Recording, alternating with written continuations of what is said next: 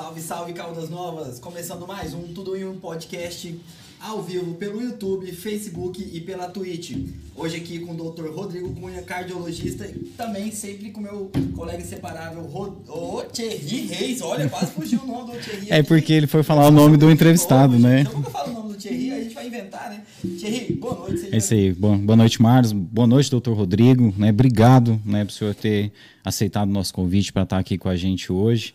Né? Dia também do maçom hoje, né? Dia 20 de agosto, maçom, doutor Eu. O senhor também é maçom, doutor? Sou, sou Olha, parabéns já então, né? Parabéns a todos os maçons que acompanham a gente, né? Ao João Pedro, né? O João Pedro está sempre acompanhando a gente, é, é, um membro aí da maçonaria que está sempre envolvido aí com o nosso programa. A gente agradece a todos os maçons que acompanham a gente, todos os membros também da Ordem Demolei, nossos irmãos. Obrigado aí, pessoal, por todos estarem acompanhando a gente. E você que já está aí com a gente no YouTube, já se inscreve aí no nosso canal, dá essa força pra gente, clica aí no sininho para você ativar as notificações. E você que está tá no Facebook, já curte e compartilha essa publicação aí que você dá aquela força pra gente. Bom, Lembrando que para poder conversar aí no chat tem que se inscrever, viu, gente? Exatamente. Para comentar aí no YouTube, pessoal, tem que se inscrever antes. Então, se caso der errado aí, é porque você não se inscreveu, se inscreva aí, que assim você vai estar ajudando muito a gente. Marlos, você conhece o nosso entrevistado de É, bem de perto, Da né? família, né? da família, da família. Eu tenho, eu tenho muito orgulho de chamar Ah. ele de tio. Chamei tanto como tio maçom, como, como tio mesmo, né? Tio duas vezes, né? É, ele é cunhado do meu. com cunhado do meu, do meu tio Wagner. Mas é como se fosse da família, a gente sempre tá junto. Como se fosse, não, é da família, né? O pai da, da, da Júlia Blues e da Naná, né? Naná, a Naná é Ana Paula, não é Ana, Paula. É uma, é uma delas que emprestou a cadeira pra gente no primeiro dia de programa? Não, foi, foi não. Foi não. Foi. foi Foi outra pessoa. É que tem tanto profissional da saúde na família do Marlos. Dele, a mais velha tá, tá fazendo vestibular, vai fazer vestibular ainda. Ela é até colega das meninas que estavam aqui no último, na última entrevista, né? Da equipe Ah, da sim. Hub Bridge, né? Que as meninas estavam aqui.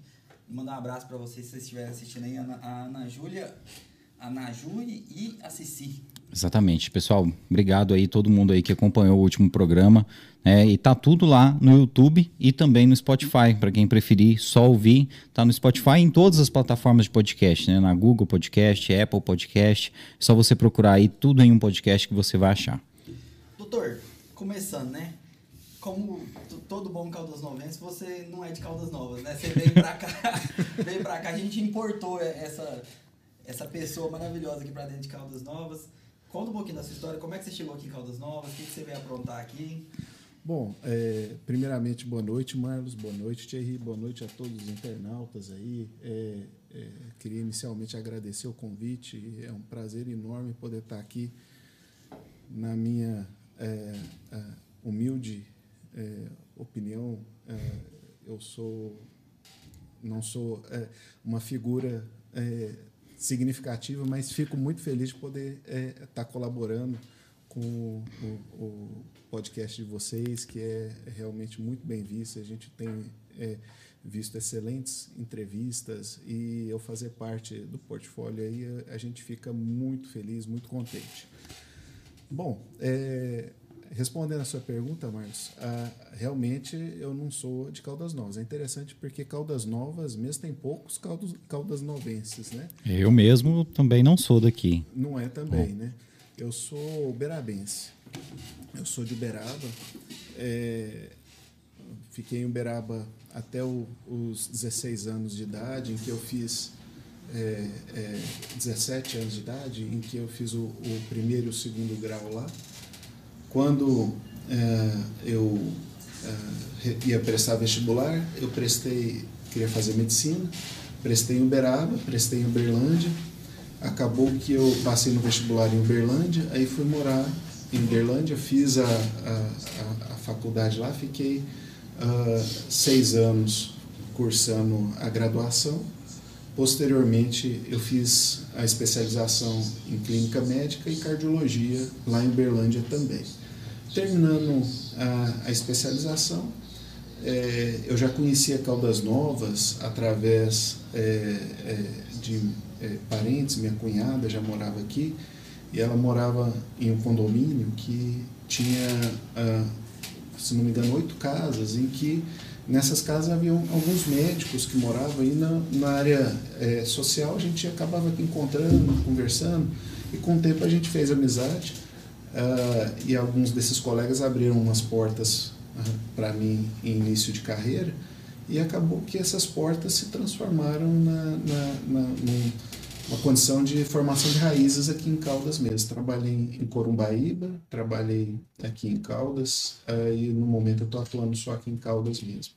É, mas uh, Berabense, como um, uma grande quantidade hoje do, do, da, dos profissionais de saúde de Caldas Novas. Tem muita gente, Uberaba, muita gente Uberaba, né? Muita gente do, da, do Triângulo Mineiro que veio para cá, pessoal de Belo Horizonte também. Caldas Novas a VT atrai muita gente pela qualidade de vida, né?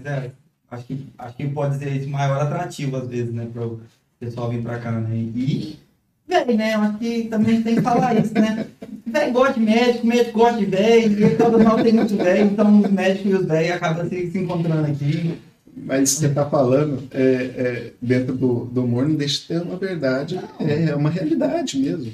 Uh, Caldas Novas é muito atrativo para várias áreas em virtude disso. Pega minha especialidade, por exemplo, cardiologia. É difícil eu ter um paciente com menos de é, é, 40, 50 anos no consultório. Ah, vou ver 70% dos meus pacientes têm mais de 60 anos de idade. É, ocasionalmente eu pego um adolescente, uma criança, mas isso realmente é pontual. Meus pacientes, a grande maioria, esmagadora maioria, é, é de, de pacientes idosos mesmo onde predominam as doenças cardiovasculares. Né? Geralmente, quando tem um, um, paciente mais novo, assim, que ele tem alguma condição é, hereditária, alguma coisa assim, ou como é que é? Quando realmente existe uma patologia cardíaca, né? Porque, na verdade, a gente tem uma, uma é, incidência muito grande de sintomas que simulam doenças cardiovasculares, mas que, na verdade, não são é, de origem cardíaca. E a gente vê isso demais hoje, atualmente, nessa, nessa situação que a, que a sociedade vive, de pandemia, porque isso é, tem gerado altos níveis de tensão, ansiedade, estresse e é, o transtorno de ansiedade, o transtorno ansioso depressivo é, é uma, uma doença, é uma patologia e muitas das vezes os sintomas simulam exatamente uma doença cardiovascular. O paciente sente dor no peito, palpitação, falta de ar.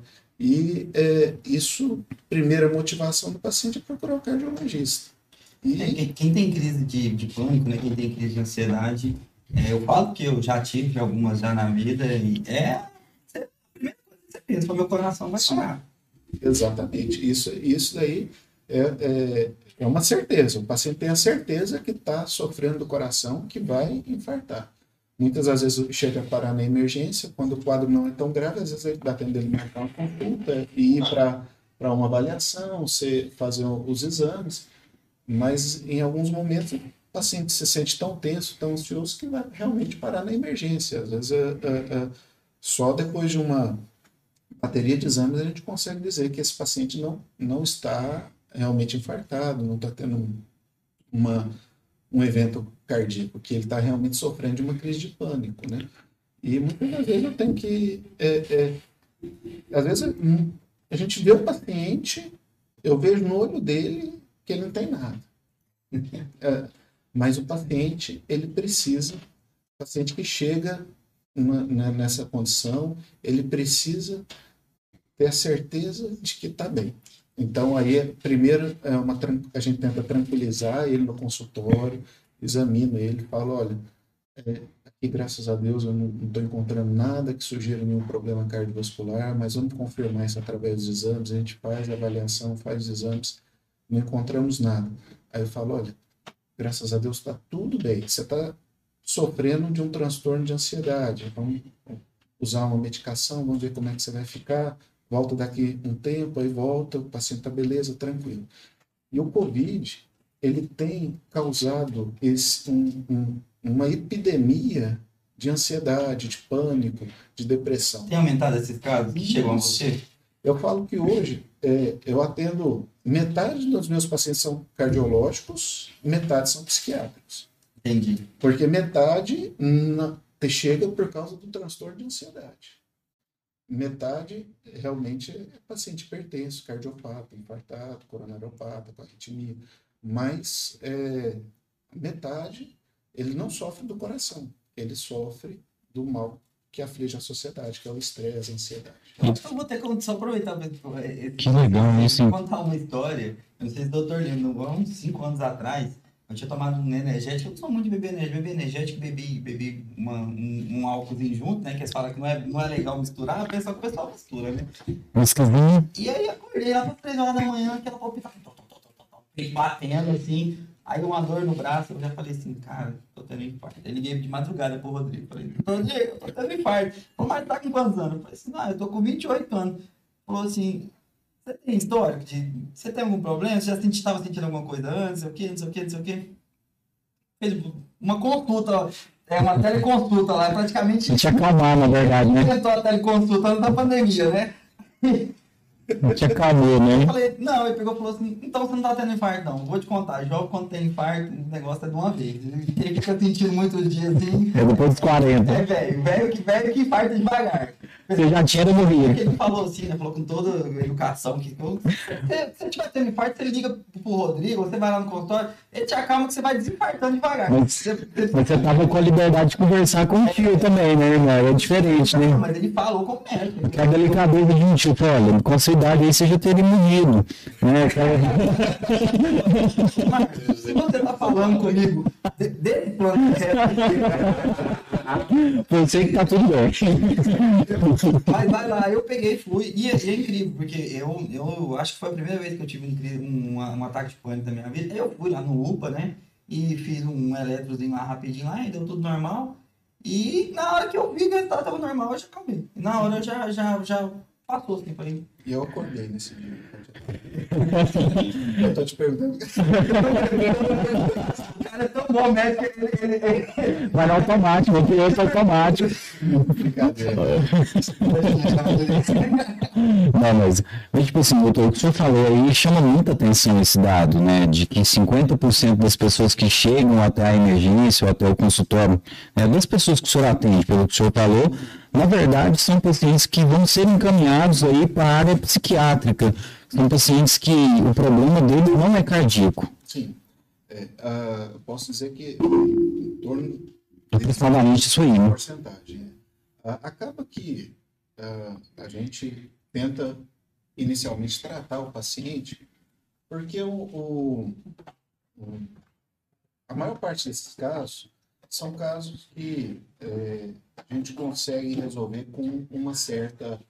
É, primeiro, tran tranquilizando o paciente que realmente não existe um evento cardíaco acontecendo, tentando mostrar para ele que está tudo bem. Isso já ajuda muito. A gente orienta vários cuidados de redução de estresse, ansiedade, como atividade física, é, cuidados alimentares, como Marlene comentou bem, evitando é, esses, esses estimulantes. É, uh, e com medicação. E nesse sentido, muitas das vezes a gente consegue já é, melhorar o, o, paciente. Por que, que a gente muitas das vezes opta por fazer isso?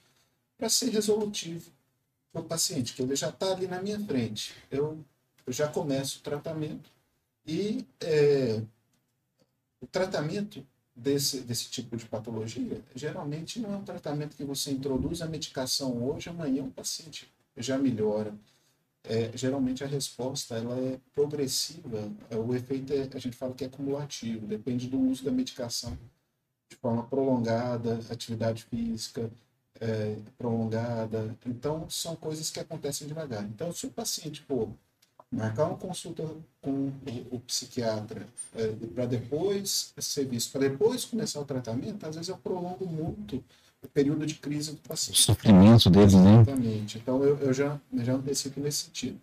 E é, é, na medida em que eu reconheço um paciente num grau de ansiedade muito grande, que eu realmente acho que necessita do acompanhamento especializado, eu já prescrevo e já encaminho para o especialista. Mas, é, é, geralmente, é o perfil de paciente que é, tem a, a síndrome de, do pânico típica. Esse, esse quadro geralmente tem que ser um colega especialista, porque aí realmente o grau de ansiedade chega numa A parte. gente esteve aqui com o Dr. José Alberto, né? Ele falou muito sobre isso, como está aumentando isso na, na pandemia. Eu queria até perguntar para o senhor o seguinte, né? No, no caso desse da, que a pessoa tem uma crise, né? Só que na verdade é uma crise de ansiedade.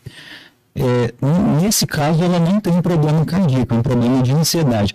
Mas aquela, aquele sintoma ali, aquela crise, se ela se prolongar, isso pode desencadear alguma coisa, né? Por exemplo, eu estou tendo uma crise dessa, por exemplo, e eu não recebi o tratamento médico, ainda não, não tive nenhum, nenhum tipo de assistência. Isso pode desencadear alguma coisa? Eu posso sofrer alguma coisa? Assim, poder pode. Em que sentido? É, existem, por exemplo, arritmias que estão associadas a crises hipertensivas, hemorragias que podem estar associadas a crises hipertensivas. E no momento que a gente está tendo uma crise de ansiedade, a gente tem uma descarga de adrenalina muito grande. Então, a adrenalina, ela vai no coração e estimula a frequência cardíaca. Então, pode acontecer de induzir uma arritmia pode haver um, uma adrenalina vai no, na vasculatura, no sistema, nos vasos e faz uma vasoconstricção. Ele é, estreita os vasos e com isso a pressão arterial sobe. Então, a adrenalina faz aumentar a frequência cardíaca e aumentar a pressão. Então, aumenta o risco, por exemplo, de AVC, de arritmias. Só que esse tipo de risco acontece nos pacientes que têm uma propensão, ou seja, aquele paciente que já tem fatores de risco. É o paciente idoso, diabético, hipertenso, aquele Obeso, obeso, que é, já tem fatores de risco para esses problemas. Vamos dizer assim, pacientes jovens é, a- a- que vivem a- a- um momento de ansiedade, um crise de pânico, a chance de desenvolver isso é, é realmente é muito remota. Paciente sem, sem esses fatores de risco de desenvolver síndrome do pânico, mesmo que fique períodos recorrentes de crise, a chance de qualquer complicação é muito pequena. E a longo prazo, doutor, o que, que o estresse pode ocasionar, ocasionar para o coração? Existe problema? A longo prazo, eu vivo uma rotina estressante, eh, eu não cuido da minha saúde do ponto de vista do lazer, etc. Mesmo se eu tiver, às vezes, uma alimentação adequada, se eu não cuidar dessa parte né, mental e tal, eu posso criar algum problema nessa parte aí, né, cardiológica? Uma coisa que é importante a gente entender que as doenças eh, cardiovasculares, de maneira geral, elas são eh, promovidas por fatores de risco que vão agindo junto. Então, se eu tenho um fator atuando, eu tenho uma chance. Se eu tenho dois, eu tenho duas vezes essa mesma chance. Se eu tenho três, quatro, vão se somando. Então, é, a- o risco vai aumentando de forma proporcional ao número de fatores que estão eh, am- agredindo o coração. É, o estresse é um deles. O estresse é um desses fatores que promove o aumento da, da pressão arterial, um dos fatores de risco para desenvolvimento de hipertensão arterial, um dos, dos, dos fatores que eu sempre oriento em consultório, paciente tentar reduzir o nível de estresse, ansiedade, mas que é uma coisa bastante, talvez um dos mais difíceis da gente conseguir mudar no paciente é, é o, o- esse fator de risco, porque implica em mudar muita coisa no estilo de vida dele. É, é, muitas das vezes o trabalho é a fonte de estresse e o paciente não tem como simplesmente pedir demissão ou mudar de profissão, Largar da esposa, não né? largar Tem que, às vezes é os filhos, como é que o cara pede divórcio para os filhos? Doutor, eu tenho cinco filhos, doutor. Tem cinco filhos, tudo menor de 10 anos, doutor. Como é que eu, como é que eu não tô estressado? Claro que não estressa. E é, realmente pode, pode é, é, ser um fator muito importante na, na origem de, da hipertensão arterial, que é o principal fator de risco hoje cardiovascular. Né? Metade dos pacientes que infartam, são hipertensos. O principal é, fator de risco para arritmia é a hipertensão. E o o estresse é um fator importantíssimo Então- para a hipertensão então- arterial. o, o ma- o maior sinal né, o que, que você pode ter, que você vai ter um problema cardíaco, então, é, é a pressão arterial. Se ela é muito alta, se ela costuma dar picos de pressão, é, é onde você tem que estar mais atento, então. É, a hipertensão é, é o fator é, é, de risco mais importante que a gente tem hoje. Posso dizer junto do diabetes. A diabetes. É, sim, são os dois fatores que mais aumentam o risco de doença cardiovascular. Mas você comentou um negócio, Marlene, que é muito interessante. É um, um, um problema que aflige os pacientes no consultório de maneira muito recorrente. E que a confusão é muito grande, que é a diferença de pico hipertensivo de hipertensão arterial. São coisas diferentes. Pico hipertensivo, todo mundo tem durante o dia, mesmo quem não é hipertenso. E isso é uma coisa que aflige muito o paciente portador de ansiedade. Porque tem paciente que, por exemplo, sai de casa sem o óculos, sem o celular e um aparelho de pressão. Ele mede a pressão de 15 em 15, 20 em 20 minutos, três vezes por dia, cinco vezes por dia. E é, quando o paciente vê é, que está tendo picos hipertensivos, ele vai no consultório. Aí eu tenho que explicar. Uma coisa é pico hipertensivo, outra coisa é hipertensão arterial. E qual que é a diferença? É, o pico hipertensivo significa que a pressão subiu.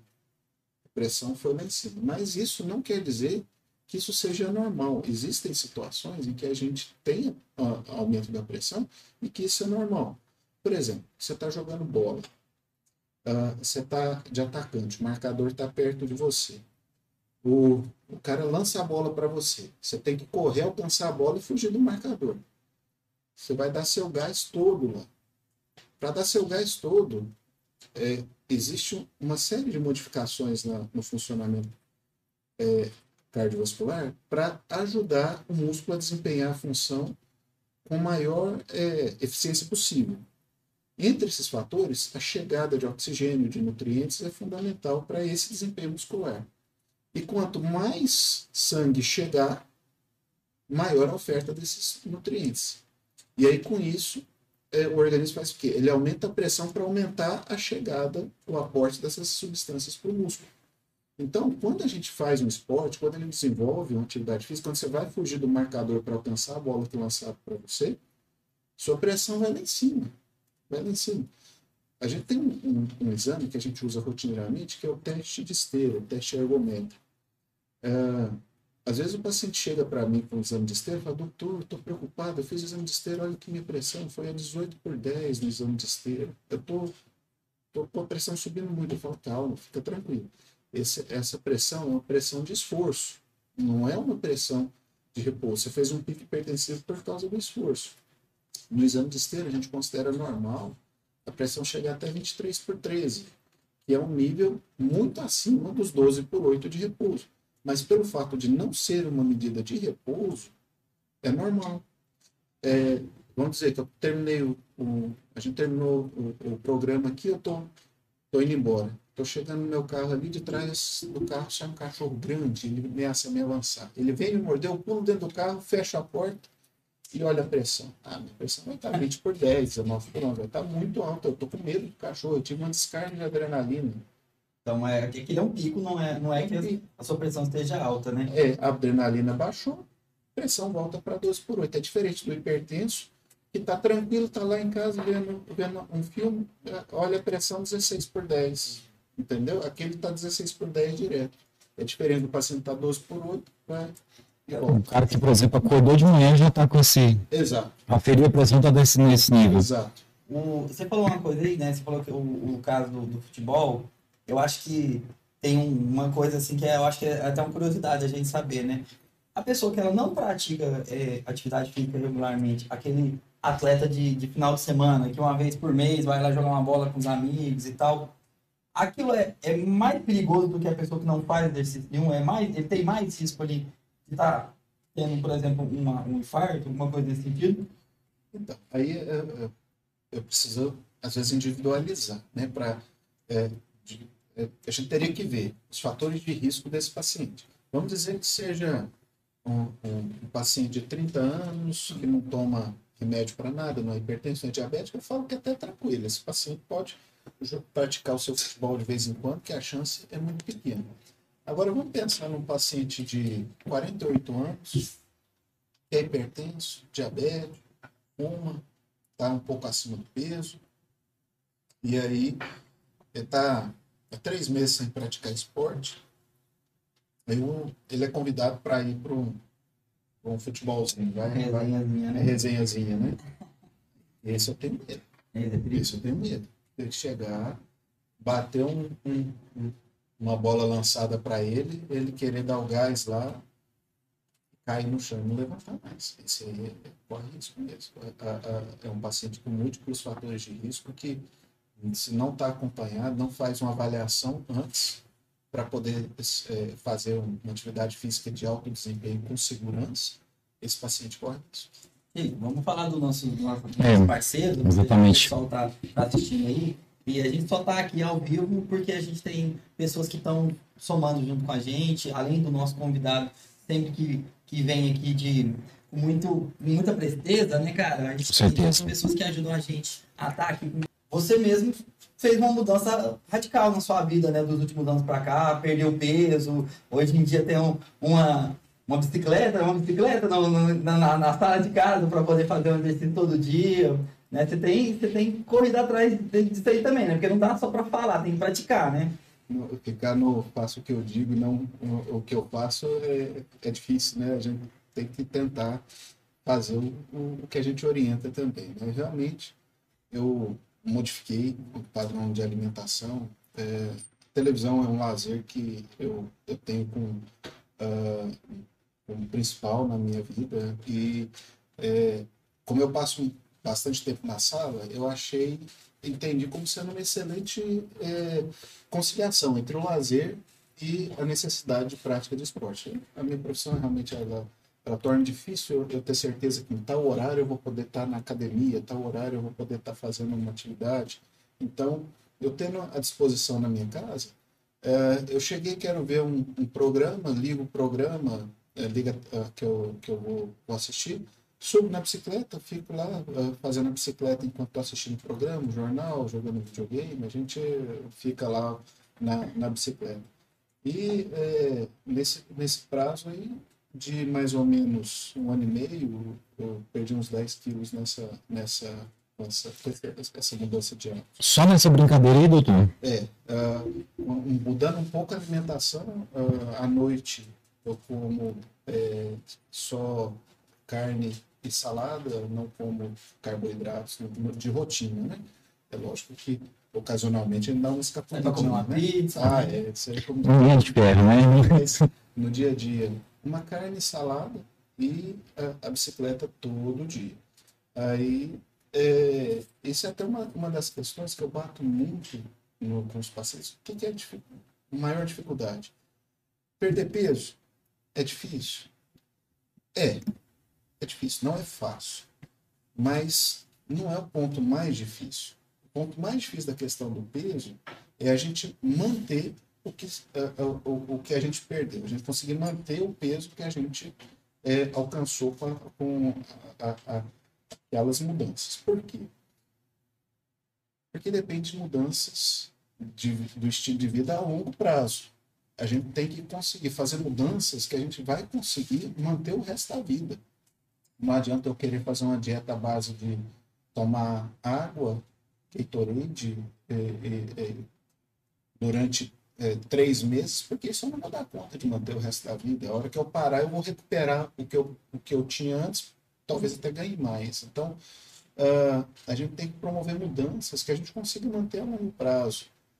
Emagrecimento a custas de remédios que não envolvam atividade física, que não envolvam uma alimentação saudável, é ilusão. A gente é, sabe que o paciente vai perder enquanto estiver usando aquela medicação. Esses remédios para emagrecer, principalmente esses que estão mais drásticos, né? A gente, quem, quem, quem é da área aí sabe, conhece, que tem remédios aí que são muito muito forte, né, que o pessoal toma para emagrecer, eles trazem prejuízo para o coração? Eles, eles, eles, Geralmente eles são é, derivados da anfetamina que tem uma, uma. Eles imitam descargas de adrenalina, eles aumentam o metabolismo.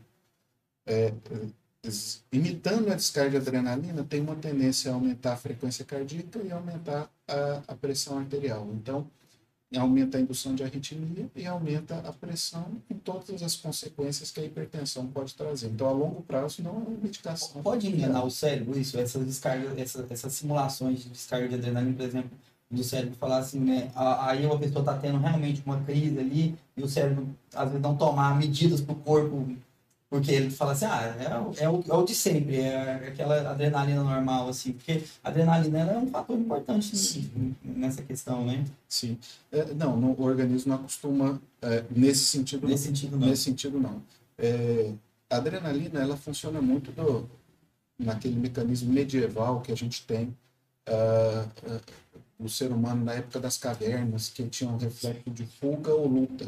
Né, que você ou tinha que correr atrás do coelho para matar o coelho para conseguir comer o coelho, você tinha que fugir do leão que estava correndo atrás de você para poder alimentar com, da sua carne. Então você tinha que ter todo o desempenho que você conseguisse fisicamente para sobreviver, para alimentar do, do bicho menor ou para fugir do maior. E aí a adrenalina era ah, um anabolizante natural que aumentava o seu desempenho físico para essa finalidade. Só que hoje acaba que a gente não tem essa necessidade mais, e acaba que a adrenalina promove mais essas alterações é, é, é, que não são tão desejadas. E o, a questão do, do- da medicação que ajuda a perder peso, ela simula justamente isso. E imagina, por exemplo, a gente fugindo de um cachorro que está querendo é, pegar a gente, ou que a gente está sendo caçado e está tendo que fugir constantemente de um lugar. Nesses períodos, a fome desaparece. Por quê? Porque a adrenalina está circulando de forma intensa. A, a adrenalina é o inibidor do apetite. A gente não sente fome quando a gente está com descarga de adrenalina. Dessa forma funcionam os remédios para emagrecer. Como se você tivesse sob ameaça de um de vida o tempo todo. E tem gente que vicia nesses remédios? Não, não um, vício pelo, é, pelo uso, mas pelo efeito. Ele não dá, vamos dizer, um barato para que dê é, que vicie a pessoa pelo uso, mas pelo efeito. Porque quando a pessoa usa, emagrece, fica bonita, fica satisfeita com o corpo, aí para de usar, ganha o peso novamente, se é, fica chateado, decepcionado, aí quer voltar ao que tinha antes. Aí volta a usar o remédio. Então, cria-se um uma dependência psicológica pelo efeito da, da, da medicação no corpo, não pelo, pelo eh, alguma sensação que o, a medicação promove. Mas, assim, a gente ouve falar, assim, que eles liberam endorfina no cérebro, a pessoa sentir essa sensação de satisfação, assim. Isso aí não, não faz com que a pessoa depois... Ela, não que ela crie uma, uma dependência, mas eu já ouvi falar assim, que depois que a pessoa toma esse tipo de remédio, ela é, mais propícia a cair num caso de depressão, por exemplo, assim. Ah, sim, sim, não, exato, isso, isso é verdade. É, Quem utiliza com regularidade, a gente sabe que tem uma, uma incidência maior de depressão, que é, é, pode ter um mecanismo bioquímico pela ação do remédio mesmo em si, mas também pelo vai e vem do peso você, é, é, e as decepções que a pessoa tem com ela mesma, de alcançar o resultado que queria e perder o resultado, alcançar e perder. Então tem esses aspectos tanto, tanto bioquímico cerebral como psicológico. Eu queria aproveitar essa questão que eu falei do, do- de hábitos, né? É, aconteceu uns anos atrás aqui um, um caso que muita gente se lembra, um, um médico é, conhecido aqui de Caldas Novas, era até maçom também, uma pessoa assim que eu gostava muito, que, que era um tio da maçonaria, o Dr. Roberto Bismarck, né? Ele era cirurgião geral, que ele é? Isso, cirurgião cirurgião geral. geral. Ele estava fazendo uma cirurgia e no meio da, da, da cirurgia ele teve um infarto que ele teve. Foi, foi no fardo. E, e você foi uma das pessoas que respondeu a essa, essa emergência, né? Que você não, não era médico que trabalhava ali na, na, naquele ambiente, mas que por, por necessidades você chegou lá. Eu queria que você falasse um pouquinho dessa história. A gente estava falando em off ali, mas eu quero que você fale ao vivo pra gente. É, essa, essa foi uma, um momento que marcou muito, me marcou muito. Aqui em Caldas, a gente, eu, meu consultório nessa época é, não era dentro do Hospital Nossa Senhora Aparecida. Existia uma, uma clínica é, descendo a Bente Godoy, perto da... Perto, onde é perto do frangaçado? Exato, pertinho do, Frangaçado. do restaurante Frango Assado. Entre o frangaçado e a subestação antiga. Perfeito, isso mesmo. É, a clínica chama Gênesis. Chamava, não sei se ainda, se ainda tem esse nome hoje lá. É, meu consultório era lá.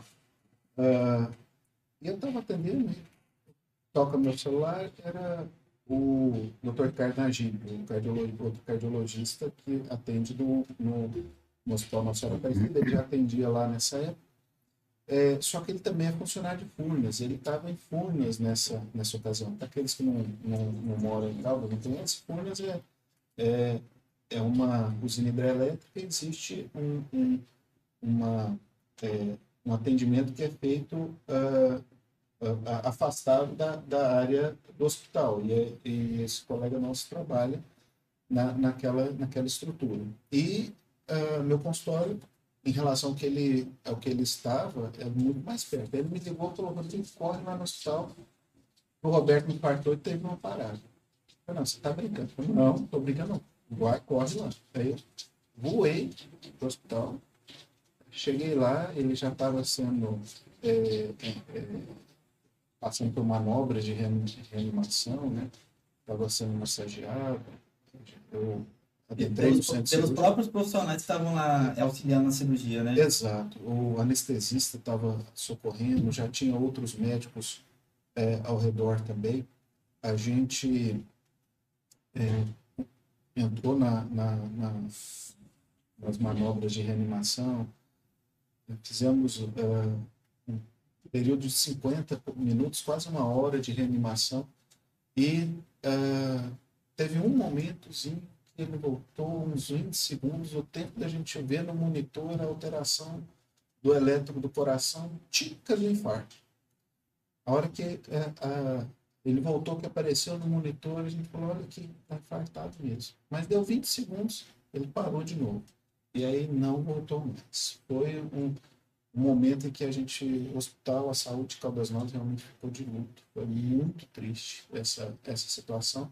E é um, um paciente que é, exemplifica muito bem esses fatores de risco né, que a gente estava comentando. Né? É, ele tinha questão do peso, o estresse, é, fumante, é, bebia com regularidade, não fazia atividade física. Então, os fatores de risco realmente estavam todos agrupados. E fazia algum acompanhamento com cardiologista, com você, com o doutor Ricardo? Não, não. não.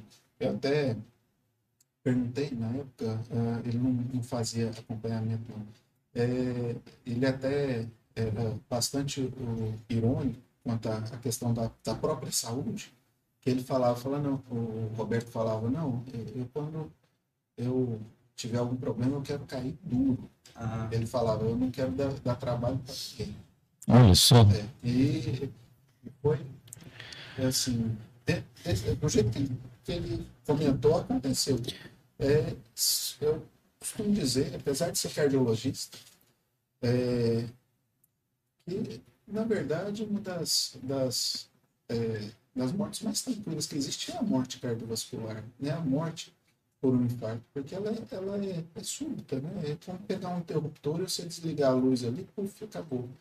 É muito ruim no sentido de ser um, uma morte é, sem inesperada, né? A pessoa está lá no auge da sua da sua vida, produtividade, com a família, e de repente a pessoa morre subitamente. É muito triste. Eu vou falar para você que se eu for eu for para eu morrer, né? ótimo, o cara, o cara vai ficar para sempre. Quando eu morrer, eu prefiro morrer sim. Eu não, não quero é, é, tomar medidas para que isso aconteça, mas entre ficar numa cama semanas, meses, com sequela de algum acidente ou alguma, alguma doença, eu prefiro papum. É, é, a gente vê assim, tantas doenças que justamente levam as pessoas para a cama, fica anos a pessoa definindo, evoluindo.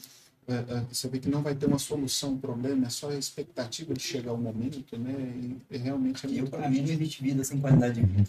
E, e por exemplo, é, nesse meio médico, doutor, existe muito essa questão assim do, do cara ele cuidar muito da saúde dos outros e, e negligenciar a própria saúde? Isso é comum? Médico é, é, é, um paciente mais complicado. É um paciente mais... Médico assim, olha, eu acho que você precisa parar de fumar, viu? Porque. Desse jeito é demais. É demais. É coisa... Foi uma das coisas que é, me motivou a, a, a, mudar meus atos, porque eu, uh, eu preciso mostrar para o paciente que eu confio naquilo que eu estou passando para eles. Eu tô, estou fazendo aquilo que eu estou orientando. Então, eu acho que é importante a gente ter essa, essa postura de é, justamente o, o, não seguir é, a, o, o, ditado faça o que eu digo, não o que eu faço. Faça o que eu digo e faça o que eu faço. Mas, infelizmente, é, a, a própria profissão é uma profissão que estrangula muito a gente em termos de horário, ritmo de vida. Então, é muito comum um médico ser muito desleixado com a própria saúde. Isso é muito comum. A gente realmente é muito difícil manter hábitos saudáveis, alimentação, atividade física, é, é muito complicado. Bom, principalmente agora nessa pandemia, né? né como é que o cara vai pensar, às vezes, né? Muitos médicos aí não estavam podendo ver a família. Ele vai, vai lembrar de fazer exercício físico, né? É, vai ter uma comida né, balanceada quando às vezes o cara está comendo só fora de hora, né? Então acho que talvez essa pandemia agravou ainda mais, né? Essa condição dos médicos que às vezes a gente não fica sabendo, né? A gente vê o médico lá atendendo e você não sabe que o cara às vezes virou à noite num plantão, né? Fazendo uma cirurgia. É verdade. Eu, é eu, eu acho que o, o, o fato do médico muitas vezes criar hábitos ruins, eu acho que começa quando ele vai estudar, às vezes, para curso. Já vem da faculdade, né? Não, de, de quando ele vai estudar para entrar na faculdade. É, antes, né? Pensa, vamos dizer assim, a pessoa que não tem aquele suporte de ter uma, uma mãe, um- uma empregada, um pai lá, uma- alguém para poder ir lá e preparar uma refeição para ele. O cara está estudando lá, é, fazendo cursinho, estudando 12, 14 horas por dia, ele come aquilo que é mais fácil, come um miojo, come um skinny, come um bebe Coca-Cola, toma muito café para poder estudar, toma remédio. Energético. Hoje em dia a gente sabe que tem muitos que tomam remédios, remédios aí conhecidos aí, sem prescrição médica, para poder estudar. Aí depois ele entra na faculdade de medicina, o ritmo também é acelerado. Aí vai depois mais dois anos de especialização, ou quatro anos, tem internato, tem aquilo tudo antes disso. Quando ele virou médico, não é porque ele, ah, virei médico, hoje estou formado, vou atender aqui na clínica aqui. Pronto, desliguei aquele período da minha vida e agora eu vou passar a ser um médico exemplar para, meu, para os meus pacientes. O cara tem de hábitos ruins e vai continuar com hábitos ruins. Né? É, é, é verdade. Eu, durante a fase pré-vestibular, estudei realmente demais, me dedicava demais ao estudo. Eu não, não passei no, no primeiro vestibular, eh, estudei muito durante o terceiro colegial para passar na faculdade. Eh, eu tinha o sonho de fazer em Uberaba, na Faculdade de Medicina de Uberaba. Conta a história toda que você contou. É, Pode não, agora a gente já vai contar tudo, então, viu, doutor? Conta- Ele contou pra gente ali antes, ele até emocionou ali. Não, mas é, então, aí o senhor, durante o terceiro ano, o senhor tinha o objetivo de passar em Minas Gerais de Uberaba. Isso, eu sou uberabense, né? Hum. É, eu, meu pai faleceu, eu tinha três anos, né? Eu perguntar lembrança, eu não tenho lembrança do meu pai. Eu conheço ele fisicamente é por fotos. É, e meu pai era médico em Uberaba e professor da Faculdade de Medicina lá, lá de Uberaba. Era uma, uma pessoa muito querida, muito ah, ah, realmente diferenciada, tanto como pessoa como médico. Era um- muito bem conceituado. E eu tinha um grande orgulho de ter o nome dele como, como meu pai, né? ter ele como meu pai. E eu tinha o sonho de fazer faculdade na José Gastão, por causa da, da, da- realmente como homenagem em relação a tanto que ele era querido pelos profissionais naquela época. E meu sonho era seguir esses eh, eh, os passos dentro da faculdade que ele foi professor, foi tão tão querido. Eh, e eu estudei muito, estudei muito no terceiro colegial, me dediquei muito para prestar vestibular. Não passei. Cheguei no, no, no final do terceiro colegial, prestei, não passei. Aí fui fazer cursinho. Aí fiz seis meses de cursinho é, e tinha vestibular no meio do ano em Uberlândia. É, em Uberaba não tinha no meio do ano, era só uma vez por ano, sempre no, no, no fim do ano. E quando ah, surgiu o vestibular em Uberlândia, eu falei, ah, vou lá ganhar experiência, vou lá prestar. Hum, Foi sem é, perspectiva, sem vontade de passar, porque meu sonho era passar em Uberaba. Aí fui prestar vestibular na UF, fui despreten eh, despretensiosamente, sem nenhuma expectativa, e deu certo. Acabei passando lá no vestibular no meio do ano. Eh, fiquei muito feliz de passar. Eh, lógico, fui fazer, não, não, não deixei eh, a oportunidade certa pela dúvida se, se eu iria passar no, no fim do ano e segui a, a, a, a faculdade, aí por lá eu, eu fiz a, a, graduação, curso de medicina, fiz a clínica, a cardiologia, fiquei tudo por lá. E você está certinho na, nas observações que você fez, Marcos. A gente não é incomum de jeito nenhum parar à noite. Não é incomum, seja é, em cima do livro, a base de Coca-Cola e café, seja no plantão, né, durante o curso, durante após o curso, depois que a gente forma, que é, o plantão é sempre a primeira oportunidade profissional quando a gente sai da faculdade. Então, é, sempre, sempre, não existe um médico, a não ser que é, tenha toda a estrutura familiar da de saúde já montada. Se for uma pessoa que está começando a profissão médico na família, ou como no meu caso, que meu pai é, era falecido há muitos anos, já, já não tinha mais nada de, de medicina na família, quando eu, eu saí da, da faculdade, é, tinha que sair fazendo plantão. No meu caso, eu fiz plantão em, em algumas é, é, empresas de atendimento domiciliar uh, em Uberlândia, a que eu trabalhei mais era Medlar, tipo ambulância, a gente ficava de plantão numa estrutura física, aí o usuário ligava, ah, não estou bem, não sei o que, a gente ia na ambulância e eu atendi fazer o atendimento domiciliar. E atendi durante cinco anos em Corumbaíba, fazendo plantão fim de semana. Eu fazia 36 horas. Direto? Direto. Eu entrava na sexta-noite, saía no domingo de manhã. E a, a, isso durante a, a, residência, eu saía domingo cedinho de Uberlândia, de, de Corumbaíba para Uberlândia, chegava lá e ia ver os pacientes internados, que ainda uh, a gente tinha que passar a corrida de leito. Então, um fim de semana sim ou não eu fazia isso. Então, acaba que eu posso falar que durante a residência eu tinha é, um fim de semana sim ou não de folga. Né? E o resto Durante a semana trabalhando também. Ralando. Nossa. Time de residência pesado. É, tranquilamente a gente fazia 100, 110 horas de, de, de trabalho na semana. Você trabalha na medicina privada hoje em dia, né? Já tem, já tem alguns anos também. Mas também você já você faz parte da rede pública, né? Sim. E, e você tem história aqui em Caldas Novas que você também é essa história com é, é, tá muito ligada com o SAMU, né? Você teve uma época lá com o SAMU, não foi? Eu, foi. Eu, eu estou enganado, não, não, não. já faz um tempinho, não, é. bem, bem do começo mesmo do SAMU, né? Foi, foi. É, bem no, no início do SAMU, quando estava sendo planejado, eu fiz parte da, da, da equipe que planejou, estruturou o, o SAMU para começar o SAMU aqui. Aí, quando o SAMU foi inaugurado e, e é, começou a andar é, como uma estrutura funcionante, como uma unidade funcionante, realmente começou a gerar uma ocupação de tempo que eu não tinha como é, é, oferecer. Eu tinha que ou deixar é, outras coisas para cuidar do SAMU, ou eu tinha que sair. E aí eu optei por é, é, não dar continuidade, a gente passou a a bola para outro. Mas você teve, você teve então na primeira equipe do SAMU daqui de Campo que não é o SAMU de Caldas Novas, né? Ele está em Caldas Novas, mas é o SAMU regional. regional né? É. O pessoal, o pessoal às vezes não entende, mas assim, é um SAMU que atende quantos municípios? Nem sei quantos municípios. Eu acho que são 13. 13 municípios. Eu acho que são 18, cara.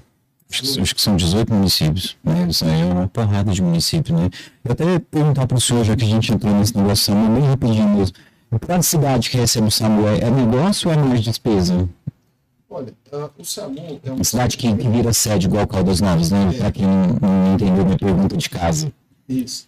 É, o SAMU ele tem uma estrutura de financiamento, ele fala que é tripartite. O que é isso? Tem um, um, uma parte da União, uma parte do Estado e uma parte do município. Então, essa, essa estrutura ela é, é financiada teoricamente Existe uma parte do município que o município tem que colocar, é, que custeia o SAMU, e que torna, mas que torna mais custoso o SAMU, é, não é esse ponto em si, sim é o, o recebimento dos pacientes que vêm, é, que são atendidos pelo SAMU de outra região. Porque pelo fato do, do, da base ser Caldas, muitos pacientes atendidos pelo SAMU nessas, nessas cidades menores são trazidos para Caldas. E aí a, a receptividade desses pacientes é, no nosso, na nossa UPA acaba que é, gera um, um custo grande.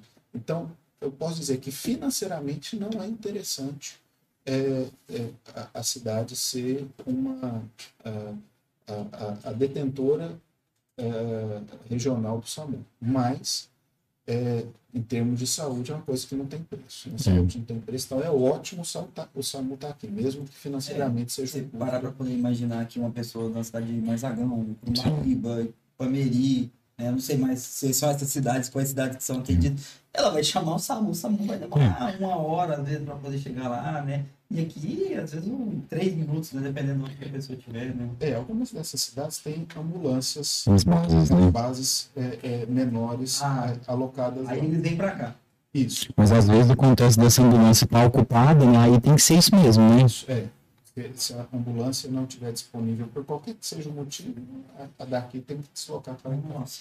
E assim, igual o doutor falou, né, do ponto de vista econômico pode ser que não seja interessante, mas não tem que dar lucro mesmo, o negócio tem que dar o atendimento para a população, né, universal e gratuito, né? Exato. É, a saúde não é, não foi e nunca vai ser parada. Mas saúde não tem preço. E eu a- acho que é uma coisa que é importante frisar, né? Hoje em dia a gente tem uma veneração pela, por outros países e outras coisas assim, mas você, quem, quem já morou fora sabe. Se você, o, o preço de chamar uma ambulância nos Estados Unidos para um caso de acidente na rua ou alguma coisa na sua casa, gira em torno de 15 a 60 mil dólares. A pessoa simplesmente ela morre para não ter que chamar uma ambulância. Tem gente que, que até estava vendo um, um caso falando de um cara que ele sofreu um acidente na rua e ele estava pedindo para alguém chamar um táxi para poder levar ele para não ter ambulância. Ele falou assim, senão eu, eu, eu nunca vou dar conta de pagar, eu nunca vou conseguir fechar, fechar essa conta. E no Brasil, é, tudo bem, a gente não consegue comprar iPhone a mil reais, a gente não consegue é, comprar um PlayStation 5 de 600 reais, mas você não morre na rua por falta de atendimento, Sim. é, é, de você simplesmente não ter um plano de saúde, por exemplo, e você não ter para quem entrar, você vai ter que morrer. E esse caso que você falou é, é muito mais sério, né? Eu vi uma notícia que saiu no The Washington Post que diz o seguinte, que um casal, acho que a, a mulher tinha 74, o senhor tinha 75, 76, uma coisa assim, e ela estava com a doença terminal, e aí ele matou a esposa e cometeu suicídio em seguida, ele até ligou do seguro de emergência falando que ia fazer isso, porque não tinha condição de custear o tratamento dela. Né? Então ela estava numa situação assim que eles não tinham como custear o tratamento da medida estranha que ele tomou. Ele matou a esposa e cometeu suicídio em seguida, né? Porque não havia uma, uma saída. Estou comentando mas por verdade. E a, a- por mais que existam críticas é, e que- críticas reais, realmente é, corretas sobre Ninguém está falando que o SUS é. É, Perfeito, né? É, a, a- a- a- a- teoricamente, o SUS é, é fantástico, é muito bom. Tem problemas, mas o problema realmente recai sobre o financiamento. É a questão financeira.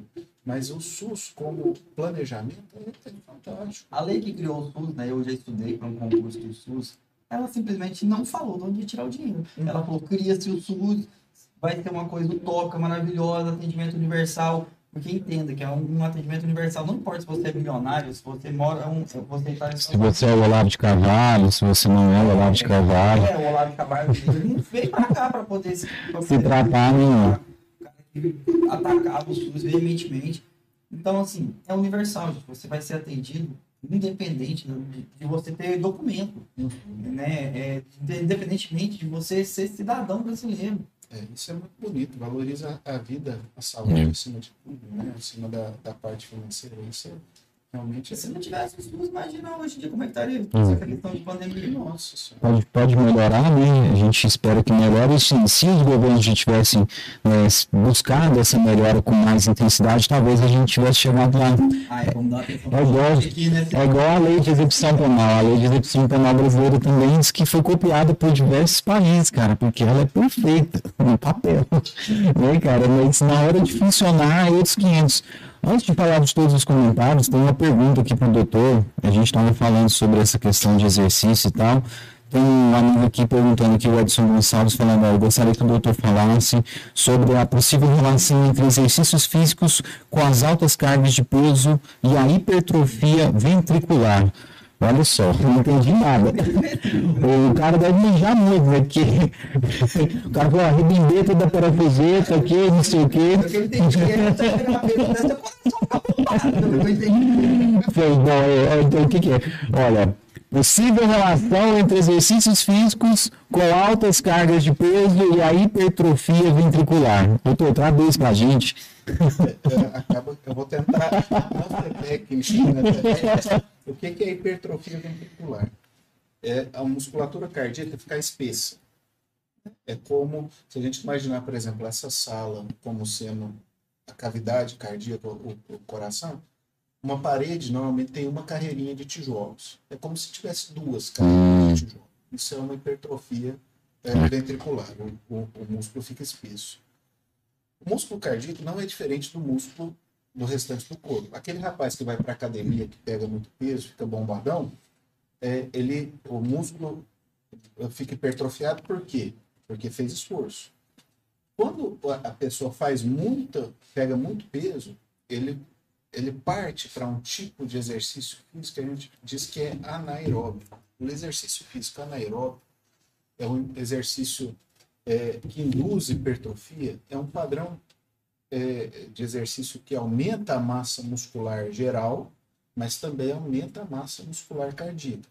É muito comum os alterofilistas, fisiculturistas, é, terem hipertrofia cardíaca, porque da mesma forma que a musculatura é exercitada para conseguir levantar altas cargas de peso, o coração, por aquele mecanismo que a gente comentou, da adrenalina é, ajudar na resposta é, muscular, ele é exigido também durante esse exercício de é, é, desenvolvimento de hipertrofia de musculatura. E nesse sentido, ele promove a hipertrofia do ventrículo, que é esse aumento. Só que diferente do que quando o rapaz vai para a academia pegar peso, quer ficar forte, bonito, isso é, o objetivo dele é alcançar esse resultado, ele fica satisfeito, ficou bom aquele resultado esteticamente para ele, o coração isso não é benéfico. Aumenta o risco de infarto, de arritmias cardíacas, então a hipertrofia ventricular é, é algo indesejado. E quando a gente pega um paciente que tem uma hipertrofia ventricular que está associado a uma atividade física de alto desempenho, a gente costuma é, é pedir para suspender esse tipo de atividade. Eu faço muita avaliação é, de ciclistas que fazem atividade é, de, de é, um triatlon de, de, grandes distâncias. Pega, vai daqui para Goiânia de bicicleta, vai e volta.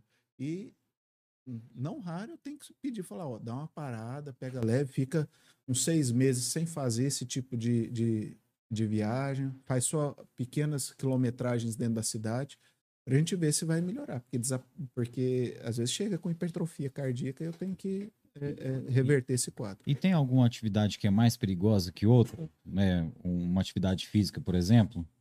É, é geralmente as atividades físicas de alto desempenho são as que promovem isso. É, ou alto desempenho em curtos períodos de tempo, que seria um exemplo típico é aquele atleta dos 100 metros rasos, né? Aquele é, é, o Usain Bolt. Usain Bolt, né? Aquilo lá, aquela flecha humana deve ter um coração super hipertrofiado, né? O coração Porque... dele deve parar até bala, de tanto, tanto músculo. aquilo lá é, deve, deve parar mesmo, se a bala pegar, né? Porque aquilo lá corre até, né? E o. é verdade, boa. Se a bala pegar. Boa. O cara tira, ele sai correndo. É. E é, o fundista, que é aquele maratonista, que é, às vezes o desempenho não é tão intenso, mas é muito prolongado. Esse, esse do, esses dois perfis de, de, de, atleta são muito comuns de desenvolver hipertrofia cardíaca.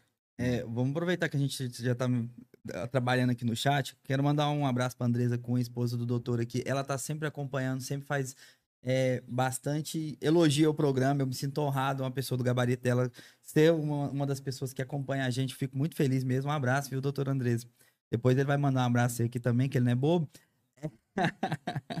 o Israel Carneiro. Gente, o Israel, o professor Israel, juntamente com o professor Vitor e o professor Rodrigo, é, a partir de amanhã, estão junto com a gente num novo projeto que é o Diversamente, que é um, um podcast é, com uma outra pegada, gente. O negócio mais técnico, assim, é, é eu, amanhã eles vão estar entrevistando a doutora Gisele Teles, que é psicóloga, vão falar sobre a volta às aulas, ansiedade dos pais, dos alunos, né? Como é que todas essas questões que a pandemia vem trazendo para o, os alunos na dentro da escola, seja na aula online, seja com as aulas presenciais agora.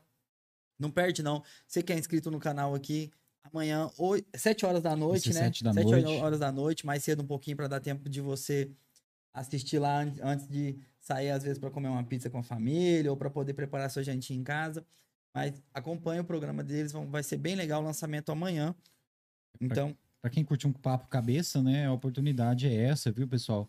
São três expoentes aí, cada um de uma área e cada um, né, que faz um trabalho mais brilhante que o outro. A gente juntou esses três caras aqui nos nossos estúdios e eles vão fazer um podcast muito cabeça aqui para vocês, uma pegada um pouco diferente pra, da nossa, né, justamente para complementar aí, né, as coisas que o nosso público busca. Então você que curte aí, né, o nosso trabalho, não deixe de prestigiar amanhã também aqui no nosso canal o Diversamente Podcast, né? Lembrando que é o professor Rodrigo, o professor Vitor Miranda e o professor Israel Carneiro. Ó, oh, mandar um abraço aqui para Janete Cunha, tá falando parabéns pelo trabalho, meninas. Nossa, a gente se sente muito honrado. Obrigado mesmo, Janete. O Wagner Tomé, grande Rodrigo, cunhadão, com cunhadão, né? Irmão maçom e padrinho. É, gente finíssima também, o Wagner tá sempre acompanhando a gente. Daniela Aparecida, mandando boa noite. Maria Messias também. A Kênia Passo, que tá sempre comentando com a gente aqui, mandando boa noite, parabéns. O Evandrão, um abração pro Evandrão aí da nossa técnica. Ângela Cássia, minha mãe aqui, boa noite, que maravilha. Doutor Rodrigo falando da profissão com o maior carinho. É, é quem, quem faz o que gosta, né? Fala com paixão. A Valnice Penha, do, do Brechó Deldinho, um abraço pra Valnice, tá sempre acompanhando a gente. Marcelo Augusto, o Gijo, né? O Giovanni Buzo, famoso Giovanni.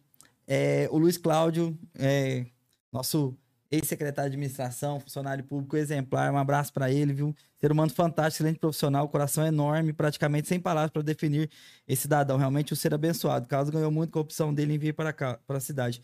Gente, a, a, quando a gente fez a publicação do convite que a gente ia trazer o doutor Rodrigo aqui, foram inúmeras pessoas que entraram em contato com a gente.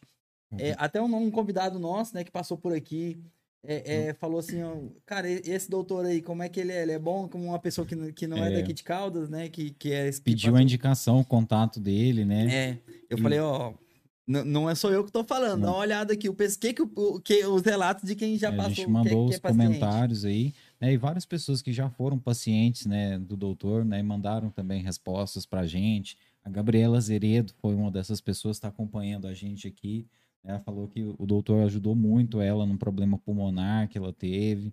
Né? Então, assim, são, são várias situações, né, doutor, que acaba sendo muito conhecido na cidade, assim, é ser muito diferente, né? A pessoa, né, se lembrar de uma pessoa e falar, nossa, esse cara aqui salvou minha vida, né? É, é uma responsabilidade muito grande, né? Se lembrar dessa forma, né, doutor? Eu imagino. Ó, oh, mandar um abraço aqui para Graça Oliveira, William Silva, uh, Graça Oliveira falou: esse é meu tesouro. Oh, tesouro. tesouro, tesouro. tesouro. Depois você vai contar essa história aí do tesouro. A Maria Lúcia Mendan é professora também, gente finíssima, sempre com a gente aqui. Baiana do Tangará, boa noite. Edlincoln Pereira, olha, esse nome é mais difícil que o meu, hein? Edlincoln. Ed Lincoln. Ah, Ed Lincoln. É, ó, de Brasília. Tá perguntando Ed Lincoln, um abraço. Rocambole, Rocambole. Rocambole, né? Rocambole é o senhor? É, Maria, Ed Lincoln aí, mano. Já começaram, já, ó. Oi, aqui tá falando aqui, qual é a relação entre jogar raid com Rick e infartos em idosos? O que, que é raid? É raid mesmo? Fala, raid? Não sei se é raid. Esse aí, a gente... Eu, eu comentei que meu lazer é, é, televisão, né? E um... Dentro desse, desse aspecto, eu adoro jogar videogame. E eu tenho um... Eu, eu costumo jogar um jogo online com um grupo é, a gente chama o grupo de clã, né? O, clã. O, é, o nosso clã chama Lataria. É um grupo de pessoal da minha idade, pouco mais velho, pouco mais novo, né? Que é, geralmente pais de família que já é, não, não tem hábito de jogar é, muito, então A gente se reúne porque todo mundo é ruim. Ninguém, ninguém se, se, se exige muito porque ninguém tem muito tempo para jogar, então n- n- não fica grilado, ninguém xinga ninguém. Porque quando você vai jogar com os adolescentes, os jovens que têm muito tempo, eles querem matar a gente, porque a gente morre toda hora. E, e, e os meninos ficam arara da vida com a gente. Então a gente joga, a, a gente que é mais velho, juntos em função disso. É, e o Rick aí é, é um amigo meu que é, ele quase mata a gente de rir ou de raiva. é, que é, é aqueles, aqueles amigos que são bons de zoeira. Então, se ele tá zoando outros amigos nossos, a gente morre de rir. Se é com a gente, a gente quase morre de raiva. Então, a relação do infarto é mais ou menos. Ah, Raid é o nome da, da fase que a gente faz lá. ah, do- é do Raid jogo. mesmo que fala, É Raid, então? é isso mesmo. Tem mais gente aí, né, Marlos? O Gabriel Vasconcelos, É, É, Destiny. Marco jogar Assis, o Wagner Tomé, tá falando aqui que concorda com o professor Israel, né? O Marlos já leu o comentário do professor Israel. Marcos Assis, a gente já falou. O Gijo já falou também. Ah, Léo Marque, é isso mesmo? Daniel Tomé. o- os nossos amigos aqui também, Renato Alves, o Tiago Moreira, o Luiz Cláudio, a gente já falou. A Maxilaine. Pessoal do Brechó e Udinha, um abraço para vocês, estão sempre acompanhando a gente também. Goiano Sinuqueiro tá acompanhando a gente aqui também. Ó, o cara deve ser bom de sinuca, viu? Sinuqueiro e snooker. É, ainda, né? ó. Tá aqui também, né? Gabriel Vasconcelos, Gabriela Azeredo, a Graça Oliveira, a gente já falou, né? Ah, Leonardo Dal- Daldut, Daldut, não sei como pronuncia. Boa noite, doutor Rodrigo. Só, só quando o Rick morrer. Alguém já foi no enterro de um anão, ela, a Graça perguntou, aí o Leonardo falou, só quando o Rick morrer. O Rick Ó. deve ser baixinho, É né? baixinho. É Ó. isso mesmo. Isso aí é, é- faz, é- Ó. faz parte da. da Pinhas. Gamer também, grande doutor, meu parceirão do Destiny. Alfredo Vieira Júnior, você já falou? Não, Não, não, a Soraya também não. É muita gente acompanhando aqui, é, muito, é uma pessoa muito querida. O chat tá bombando aqui. Vamos voltar para a entrevista, senão a Ó. gente não. É justamente isso, agradecer a todos vocês aí, a Rivel, Gabriel, né? Todas as pessoas que estão mandando mensagem aí pra gente, André Abuso, né? Todas as pessoas que estão acompanhando a gente também pelo Facebook, muito obrigado. Já já a gente lê os comentários Mandar aí um do abraço pra Facebook. Júlia e pra Naná também, que devem É. estar assistindo lá também junto, né? Não estão no chat aí, mas estão lá, às vezes, junto com com, a, mãe- certeza. com a mãe assistindo lá. Gente, obrigado aí pela, pela audiência, pela parceria com a gente aí. E não se esqueça de inscrever no canal, viu? Se inscreva aí e ajuda a gente. Doutor, é... eu, eu já ouvi uma- umas coisas assim que eu não sei se, se é verdade, mas já vi gente falar assim, cara, eu fiquei uma semana infartado antes de saber que eu tava infartado. Isso, pode acontecer? A pessoa tá, tá realmente... Ou era exagero da pessoa falar desse jeito? A pessoa pode ter sofrido um- algum... é, algum... Não sei como, nem como dizer assim, um, alguma coisa no coração, assim, de- nesse sentido, e sentir aquela dor e ficar assim, e não, não, não necessariamente é, cair dura no chão lá ou ter um, uma um ter que dar um desfibrilador na pessoa na hora para ela voltar? Então, é, é verdade. O que que acontece? O infarto, ele é realmente uma, uma, uma doença aguda com alto índice de mortalidade. A gente costuma dizer que 50% das pessoas que infartam não chegam a dar entrada no hospital. Eles acabam falecendo antes de conseguir é, é, o socorro. É, desses 50% que sobrevivem, uma parcela pequena, é, muitas das vezes não chega nem a procurar um serviço de urgência. Por Isso- quê? Isso tem infarto e não vai nem no médico. Não vai. Por quê? Porque tanto às vezes acontece do, de ser sintomas atípicos, sintomas que não lembram muito um infarto, quanto também existe um infarto silencioso, que às vezes a pessoa infarta e não sente nada. É, pacientes diabéticos, eles têm uma sensibilidade à dor geralmente reduzida. É, geralmente o perfil do paciente que infarta e não sente dor é, é o diabético. Isso pode acontecer. Tem um infarto em uma região específica do coração, que fica na parte de baixo do coração, próximo ao estômago, que muitas vezes simula uma gastrite, uma queimação. E às vezes o paciente acha que está tendo uma, um distúrbio digestivo. É como um, aquela ameixa do. já, pegou- já chegou do- alguém aqui no consultório que a pessoa chegou lá e falou: Ô, doutor, tô sentindo um negocinho aqui, só uma consulta. A pessoa marcou a consulta, esperou e, e- e chegou lá e tava infartado? Já passei uns apuros, viu? Sério? É. Tem uma, teve uma situação Um caso, esse caso eu não, eu não vou esquecer nunca. Eu- na época eu ainda atendia lá no Gênesis, não era no meu consultório, não era no hospital. Chegou um, um senhorzinho, pequenininho, o vozinho. Ah, doutor, eu vim aqui porque eu tô desmaiando. Inclusive, um taxista amigo dele estava com ele, ele não era nem, nem, nem da família. Aí falei, o senhor tá desmaiando? Falei, tô, tô desmaiando. E eu tô achando que pode ser do coração. Não Falei, vou nem rir, pa- parece engraçado, mas depois a história é triste no final. Vai conta. Não, mas, mas foi, foi um susto danado, porque olhei a história dele, tinha características que podia ser um desmaio de origem cardíaca. Aí eu coloquei ele na, na mesa, na maca, para examinar. A, a hora que eu fui auscultar o coração dele, ele falou: aí, ó, doutor, vai acontecer. Toda hora ele tava dando Não, esse aí, desmaio. aí- aí ele desmaiou, pus o esteto no peito dele, cadê o batimento cardíaco? Meu Deus. Não tinha. O paciente, é, é, ele teve uma parada na minha frente, urinou, defecou. Eu, ele, a sorte que ele era pequenininho. Eu peguei ele no, no, no colo, falei pro taxista, vai pro carro. Corri com ele no colo pro, É pro porque lá era uma clínica, não era, Era um hospital. clínica, né? não era no hospital. Entramos no carro, é, é, falei, toca pro pronto-socorro. Na época não, não existia a UPA aqui, ainda era aquela outra emergência lá. Levamos ele para lá, ele estava com uma, uma arritmia cardíaca grave, a gente fez o atendimento inicial dele, fizemos as, as medicações para controlar a arritmia, conseguimos encaminhar ele para Goiânia, implantou o marca-passo é, e, e ficou bem. Mas foi um susto enorme que eu tomei ah, ah, ah, num perfil de paciente parecido com, com esse que a gente estava comentando. Foi um momento que eu tomei um susto enorme. Quando a pessoa tem um infarto, ela para de respirar também? Para, assim, se, se ela tiver parada cardíaca. Se né? ela Se tiver for- parada cardíaca. se for só um infarto, porque na verdade, o que que é um infarto? É um, um entupimento de uma coronária, que é a artéria que irriga o coração, e o infarto é a morte de músculo cardíaco que era dependente daquela artéria para. Falta irrigação, o músculo morre. Faltou oxigênio, faltou nutriente, aquela parte muscular morre. Isso é o E, infarto. e é muito rápido que ela morre? Assim, ela morre.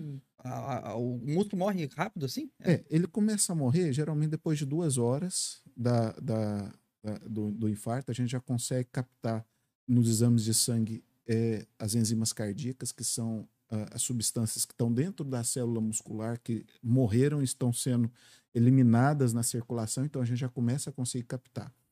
É, então, a partir de duas horas do, do, do entupimento, a gente já tem é, é, é, evidência de que está perdendo músculo, que já está morrendo músculo cardíaco. E geralmente a gente tem benefício de desentupir a veia, eh, a coronária do paciente até 12 horas depois que entupiu.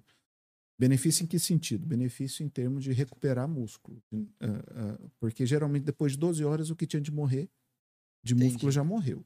Ah, Não o paciente necessariamente. O paciente pode viver ah, mais 20, 30, 40 anos depois de ter tido aquele infarto, mas não vai recuperar mais aquele músculo que Aquele perdeu. músculo morreu, aí eles fazem um desvio. Pegam um outro músculo. É, Como é que é? É, é mais ou menos como se você imaginasse minhas duas mãos aqui, Hum. elas contraindo. Certo. Vamos dizer que o, o, a artéria que irriga essa mão aqui entupiu. Aí essa parte do músculo vai parar de bater. Então o coração que batia assim vai passar a bater assim. Então ele vai ter só metade da força que tinha anteriormente. Então ele vai ter só metade do desempenho físico que tinha anteriormente.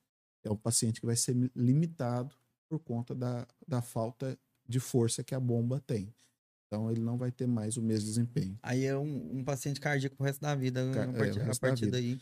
E limitado fisicamente por essa, esse déficit. A gente, tem a, a gente costuma usar a máxima é, dentro da cardiologia que, que tempo é músculo. O que, que eu quero dizer? O paciente infartou, tem que correr para tratar, para desentupir o mais rápido a artéria, para é, é, é, preservar o músculo. Porque a, a, a sequela desse infarto, você pode transformar um paciente jovem, relativamente jovem, produtivo, num paciente completamente é, sem qualidade de vida, dependente de, de dos outros para a maior parte da- das coisas da sua vida. Nesse caso do senhor, mesmo, você falou, desse senhor, você falou assim que colocou marca-passo. Marca-passo é uma, uma maquininha que implanta dentro do coração? Como é que funciona o marca-passo? O marca-passo ele é um, um- um mini computador, é mais ou menos desse tamanho.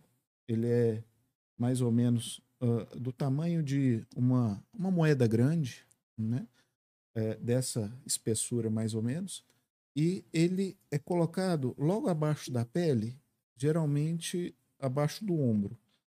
Uh, esse computador ele faz um, um, mapeamento dos batimentos cardíacos. Ele tem dois, geral mais comum, marca-passo mais comum tem dois cabos. Um vai no átrio e outro no ventrículo. E ele sente o batimento. Ele percebe, ele capta esse batimento. É, ele percebeu que o coração está batendo, ele só observa. Coração está batendo sozinho, ele só observa. Ele viu que o coração está ficando muito tempo sem bater. Aí, através do cabo, ele solta um choquinho, porque o, o estímulo cardíaco ele é feito a partir de, da condução elétrica. O coração ele é igual uma casa. Ele tem uma parte estrutural, casa tem uma parte estrutural, porta, janela, fiação, interruptor. O coração também tem a parte estrutural, que é o músculo, as válvulas, e a parte elétrica, que é o sistema de condução. O sistema elétrico de condução cardíaca, ele promove a contração. Quando o marca-passo dá um choquinho no coração, que esse cabo vai pela, pelas veias até o sistema venoso, até o interior do coração, ele dá um choquinho no interior do coração. Esse choquinho no interior do coração simula o estímulo elétrico que o coração faria. E o coração contrário. Ah, então o, o, o marca-passo é igual aquele amigo seu que ajuda você a empurrar aquele Chevette 76 que a bateria já tá falhada já. Ele te dá o, dá o tranco, aí você pega e vai lá. Aí você parou ali para fazer um, um, um, serviço de banco ali, e aí você tem que falar, cara, de novo lá, o negócio é empurrar para dar aquele tranco de novo, e, e toda, vez, toda vez a mesma coisa. Essa comparação foi perfeita, é isso fiquei, mesmo. Eu só fiquei em dúvida, né, de onde que vem o combustível para esse choquinho, né? De onde que vem a energia para esse choquinho? Interessante, isso aí é, é realmente é, é, interessante. Ele tem metade do marca-passo é o computador, metade é uma bateria. Hum. Dependendo da, da é, do uso que esse marca-passo está sendo é, submetido, da exigência que esse coração está precisando da energia desse marca-passo, ele dura tempos maiores ou menores. Geralmente, um, entre 5 e 8 anos dura um marca-passo. Quando acaba, é, existe uma, uma, uma, uma, comunicação que é feita com um, um, um aparelho que faz a leitura do tempo de vida útil dessa bateria. É, isso é feito através de revisões que o paciente faz é, regularmente. O marca-passista, ele coloca o aparelho, o aparelho faz a leitura, ele vê, ah, esse marca-passo tem ainda uma vida útil de 10 anos. Tá, perfeito, ótimo. Daqui seis meses você volta. E, e vai fazendo a contagem regressiva. Até que quando, normalmente com três meses, indica a troca do marca-passo. Aí o paciente vai, os cabos do marca-passo, eles são meio, vamos dizer, parafusados no uhum. dispositivo. Então, quando você vai trocar o marca-passo, você só faz uma incisão pequena. É, o marca-passo ele é costurado no subcutâneo e a gente tira o, o marca-passo, desparafusa o eletrodo, coloca um novo, parafusa de novo e fecha. É super tranquilo, super simples. O marca-passo, é, muitas das vezes, ele é. A gente fala para um paciente, tem que colocar um marca-passo. Muitas das vezes o paciente assusta, fala, eu vou viver bem. Vou... Hum, colocar um marca-passo é a coisa mais tranquila do mundo, super sossegado. É... Eu acho que eu vou botar um preventivo.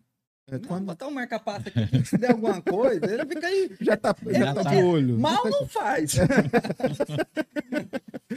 e Mas... protege demais. Não, é mesmo. brincadeira, gente. É... Mas, por exemplo, isso é uma tecnologia que existe há muito tempo, doutor? Sim. Já era acessível isso aí há alguns anos? Já era acessível isso aí? É, o marca-passo ele já, já existe há, há muitos anos e é, ele vem sendo cada vez mais aprimorado. Antigamente, é igual celular. Antigamente a gente tinha os Motorola, né? Tijolão, né? Uhum. Antigamente os pacientes magrinhos nem podiam pôr marca-passo. Porque ficava aquele negócio estufado na pele. Tá parecendo uma tornozeleira é, eletrônica no exato, peito. É. Era tão grande que às vezes a pele ficava esticada e fazia fissura, expu, expunha o marca-passo. Então o paciente magrinho muitas vezes não conseguia nem usar. E com passar da tecnologia, eles foram fazendo uma miniaturização do marca-passo, de maneira que hoje o marca-passo, se o paciente não for muito magro, você nem sabe que o paciente tem marca-passo. Até porque, a gente nem compara, né? As baterias, né? De, a bateria antigamente, antes das baterias de lítio, era uma bateria enorme, né? então, hoje em dia, para a bateria é muito melhor. E, e, hoje em dia tem computador tamanho de grão de arroz. Então. É, isso é mesmo. E a bateria era um dos principais causadores do marca-passo ser tão grande, porque bate- o marca-passo tinha que durar um tempo significativo, né? E, e aí eles colocavam a bateria, igual eu brinquei, né? Tijolão Motorola. né? Nossa senhora. Faltava ter um, um cabo. Uma anteninha, né? O- Hoje, É, O Evandro É. tá perguntando aqui se o. Se o esses, marca passo. esses raios-x aí, se ele pega o marca-passo, né? Pega, né? Porque Pega. tem metal nele, É. né? O, o marca-passo, ele não tem problema com raio-x também. Uma coisa que é, é, é importante é que o paciente que tem marca-passo tem que ter alguns cuidados. O raio-x é uma coisa que não, não, não interfere. O paciente pode, por exemplo, tirar um raio-x de tórax, é, pode passar num raio-x de aeroporto, que não tem problema. Mas Uma porta magnética. por exemplo. ressonância, tudo que envolve Magnético. Exato. Ondas eletromagnéticas pode causar desprogramação ou é, é, uso ou a atividade inadequada do marca-passo, inclusive com desligamento. Então, é, a, a gente sempre recomenda para o paciente: vai no banco, pega a carteirinha do marca-passo, bate lá na porta, chama o, o segurança, olha, eu tenho marca-passo. Ele abre a porta lateral, você abre pela porta lateral. É, ah, Até E não- aquela de hotel, doutor. Aquela que a gente passa o cartãozinho magnético lá, aquela lá também seria. Se tem captação de de- detecção de metal, tem. Aí isso não pode. Se tem detecção de metal, não pode. É, ressonância, não pode nem, Nem sonhar. sonhar, É, né? porque a ressonância ela é- tem um, um- um potencial eletromagnético tenso, fortíssimo. Não Eu, eu, pode le- fazer. eu lembro que tem até um. Isso acontece isso num, num episódio dos Simpsons, né? Uma vez que o, o Sideshow Bob lá, ele, ele tem um. O, o Krusty, né? Que é o palhaço original, ele tem um marca-passo. E o outro palhaço que imita o Uhum. lá, ele, ele comete um crime se passando pelo Krusty. Eles descobrem que, que ele Não era não ele. era ele, porque como o Krusty tinha um marca-passo, ele não poderia eh, ter mexido no micro-ondas, que o micro-ondas antigo, ele interferia no marca-passo. De, tipo, de 20 e tantos anos atrás. Então, é, é, até o micro-ondas, antiga- anti- os antigos, né? hoje em dia eles usam hoje outra tecnologia, acho que não deve ter problema mais. A Uhum. pessoa não podia usar micro-ondas, a pessoa que tinha marca-passo. É verdade. Ah, Os, marca, os micro-ondas mais antigos, sim.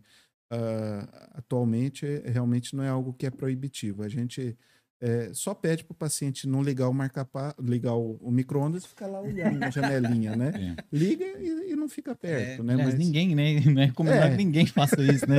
é conveniente que ninguém faça isso. Gente, mas é, eu até lembrei da história nessa. Minha mãe comprou, ganhou, na verdade, de uma amiga dela de São Paulo, nos primeiros micro-ondas aqui de Caldas Novas. Uns 30 anos depois Aquele que a, tinha um que a timer de que a girar ainda. tinha usado, cara. Não, ele pesava igual uma geladeira, cara, pra você ter uma ideia. Ele, ele, tinha- ele era Não, muito, a muito gente, pesado. A gente tinha um lá em casa que ele não tinha botão. Ele É. era um timer igual É, daquele de máquina. Você sei. girar. Aí, Aí ele. É, mesmo, mesmo esquema.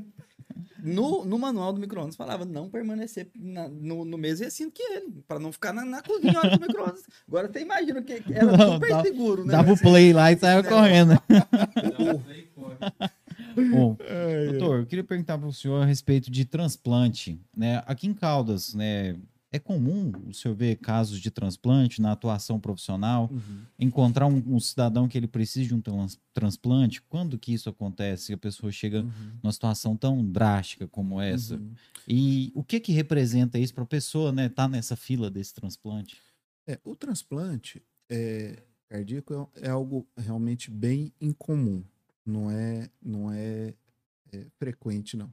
Eu acho que eu tenho só dois pacientes aqui em Caldas. é, inclusive, é, um não é aqui de Caldas, é do Rio Quente, que é, é transplantado.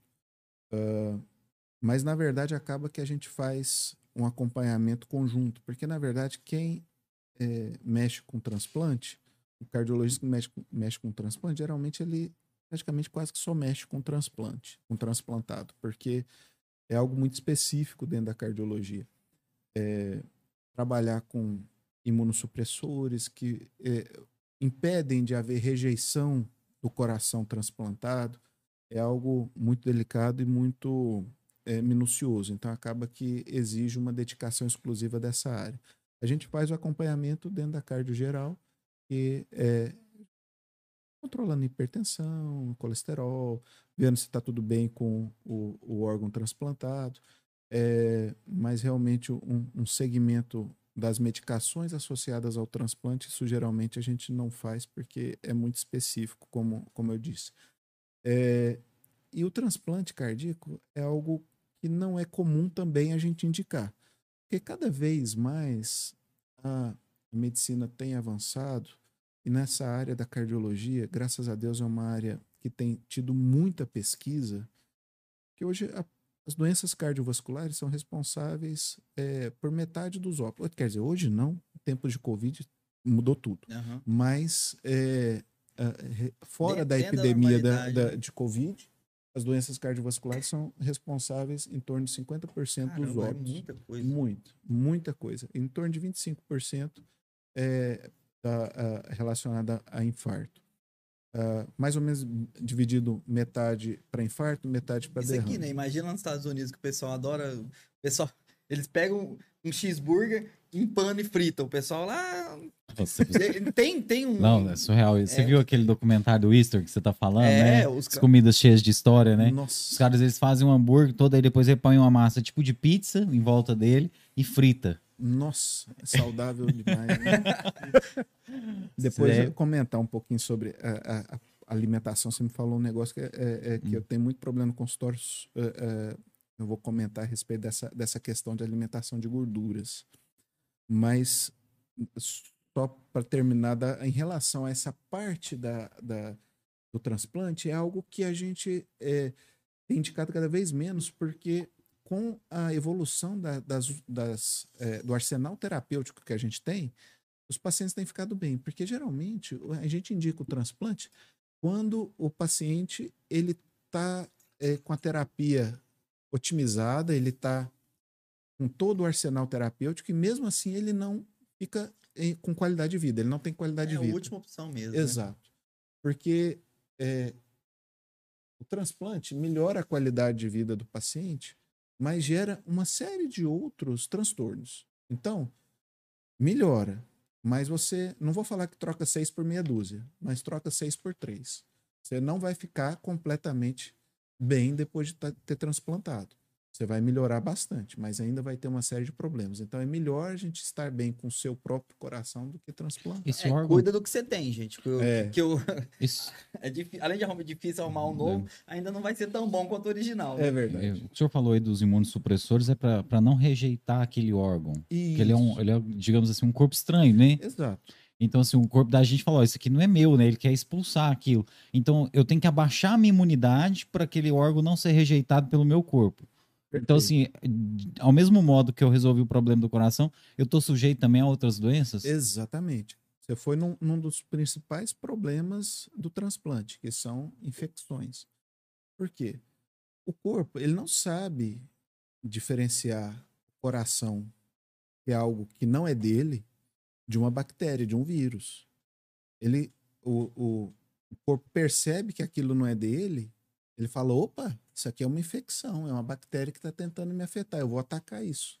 Aí ele começa a atacar o próprio o coração transplantado. Então ele tenta matar o, o, o, o enxerto, que é o coração, o órgão transplantado. Isso acontece em todo perfil de transplante.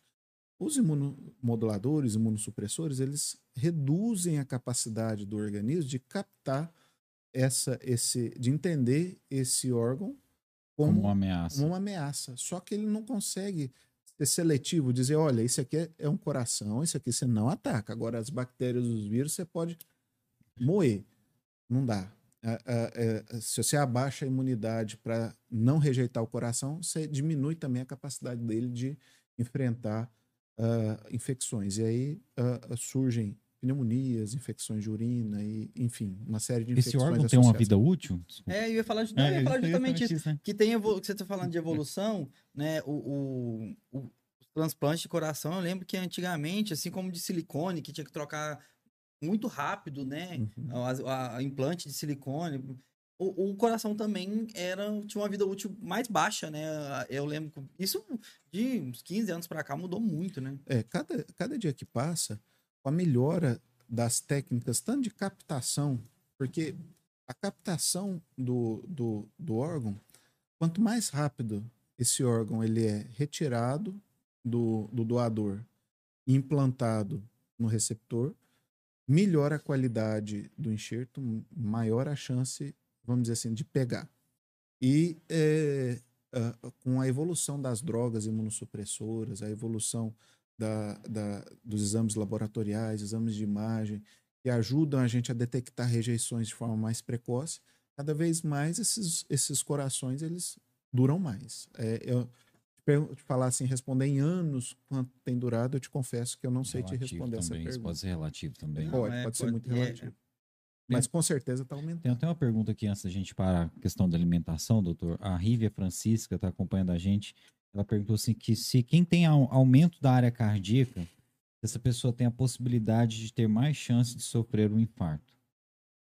Então, o aumento da área cardíaca é um, é um achado que geralmente vem no laudo, por exemplo, de um raio-x de tórax, de uma tomografia. É, é um, um, um exame que tenta dizer para a gente o tamanho do coração. O raio-x de tórax, ele, ele é uma sombra. Como se eu pegar, por exemplo, meu celular, colocar aqui, o raio-x bate no celular e projeta ele na mesa. Isso acontece com o coração. Quando o paciente fica de frente o, fi o filme do raio-x, o raio atravessa o tórax e é, imprime a imagem na, na chapa. Essa é, sombra, assim como o do celular, quanto mais perto da mesa, mais traduz a fidelidade do tamanho do, do, do objeto. Se eu elevo o celular, a sombra vai ficando grande. Então, é, e o coração ele, ele é envolto por uma capa de gordura uma capa protetora e uma capa de gordura. Então, quando a gente faz, observa essa sombra, esses dois fatores interferem. O coração pode ser normal, tamanho normal, e aparecer como aumentado no raio-x. Se o paciente não está bem encostadinho, por exemplo, uma mulher que tem mama mais volumosa, ela tem dificuldade de aproximar o tórax ao, à chapa. Com isso, a mama impede, serve de um, de um obstáculo do coração aproximar do filme. E aí a sombra vai crescer, vai dar a impressão de uma área cardíaca aumentada. E o paciente que, é, por características próprias, independente de estar acima do peso ou não, ele tenha essas estruturas que envolvem o coração pouco mais espessas, uma capa de gordura um pouco mais evidente, isso vai dá a impressão de que o coração está aumentado. E, na verdade, não existe esse aumento. Então, é, e a, às vezes, através de outros exames mais específicos, a gente utiliza a ecocardiografia, que é um ultrassom do coração, a gente consegue medir em milímetros o tamanho do coração e dizer com certeza se existe esse, essa alteração ou não. Bom, por que, que eu expliquei tudo isso? Para dizer que a área cardíaca aumentada não quer dizer que o paciente tenha algum problema cardíaco. O paciente pode ter um coração normal e ter área cardíaca aumentada. Se o paciente faz o ecocardiograma e o coração está aumentado, aí existe uma chance maior dele infartar. Se o coração tiver aumentado por doença de irrigação do coração, tiver alguma coronária obstruída. Acho que era isso mesmo. A, a pessoa que ela, que ela tem mais peso, ela tem um coração maior, não só mais gorduroso, mas a pessoa, o coração, ele vai com, esse, com, com, com essa força para poder bombear sangue para aquele corpo, assim. Seja a pessoa muito alta ou, ou de maior peso, ela tem um coração maior para poder suprir isso daí, ou, ou ele vai se fortalecendo com o tempo? Rola isso aí? Rola, a tendência é essa. A tendência é essa. A gente não pode dizer que seja uniforme, mas a tendência é essa. Tanto que as, os cálculos das medidas que a gente utiliza na ecocardiografia, que a gente analisa dimensão, funcionamento do coração, tudo leva em consideração é, a, a, a superfície corporal. Assim, a gente faz tudo cálculo mediante superfície corporal. E é, não é só a altura, né? O, o peso do paciente envolve muito. O Rick mesmo não tem um coração do tamanho do seu, assim, né? É, não. Do Rick deve ser, assim, um pouco maior do que o coração de galinha. Né? um coração de peru, que é um pouquinho maior. É. Nem conheço o cara, Eu acho brincando. que ele vai me zoar muito Nem conheço o cara, tô brincando com ele aqui. Abração, Rick! O coração oh. da morena é gelado. Ah, o Magal tá perguntando o coração da morena aqui se é gelado ou se ela realmente não tem, né? O doutor vai ter que examinar, viu? Pode acontecer de. Tem que ver. Tem uma doença, né? Que é de aumento do tamanho do coração, né? Tem uma, uma doença relacionada ao tamanho né, do coração. esqueci o nome. É. A gente eh, costuma dizer genericamente de cardiopatia dilatada, que é o, o coração inchado.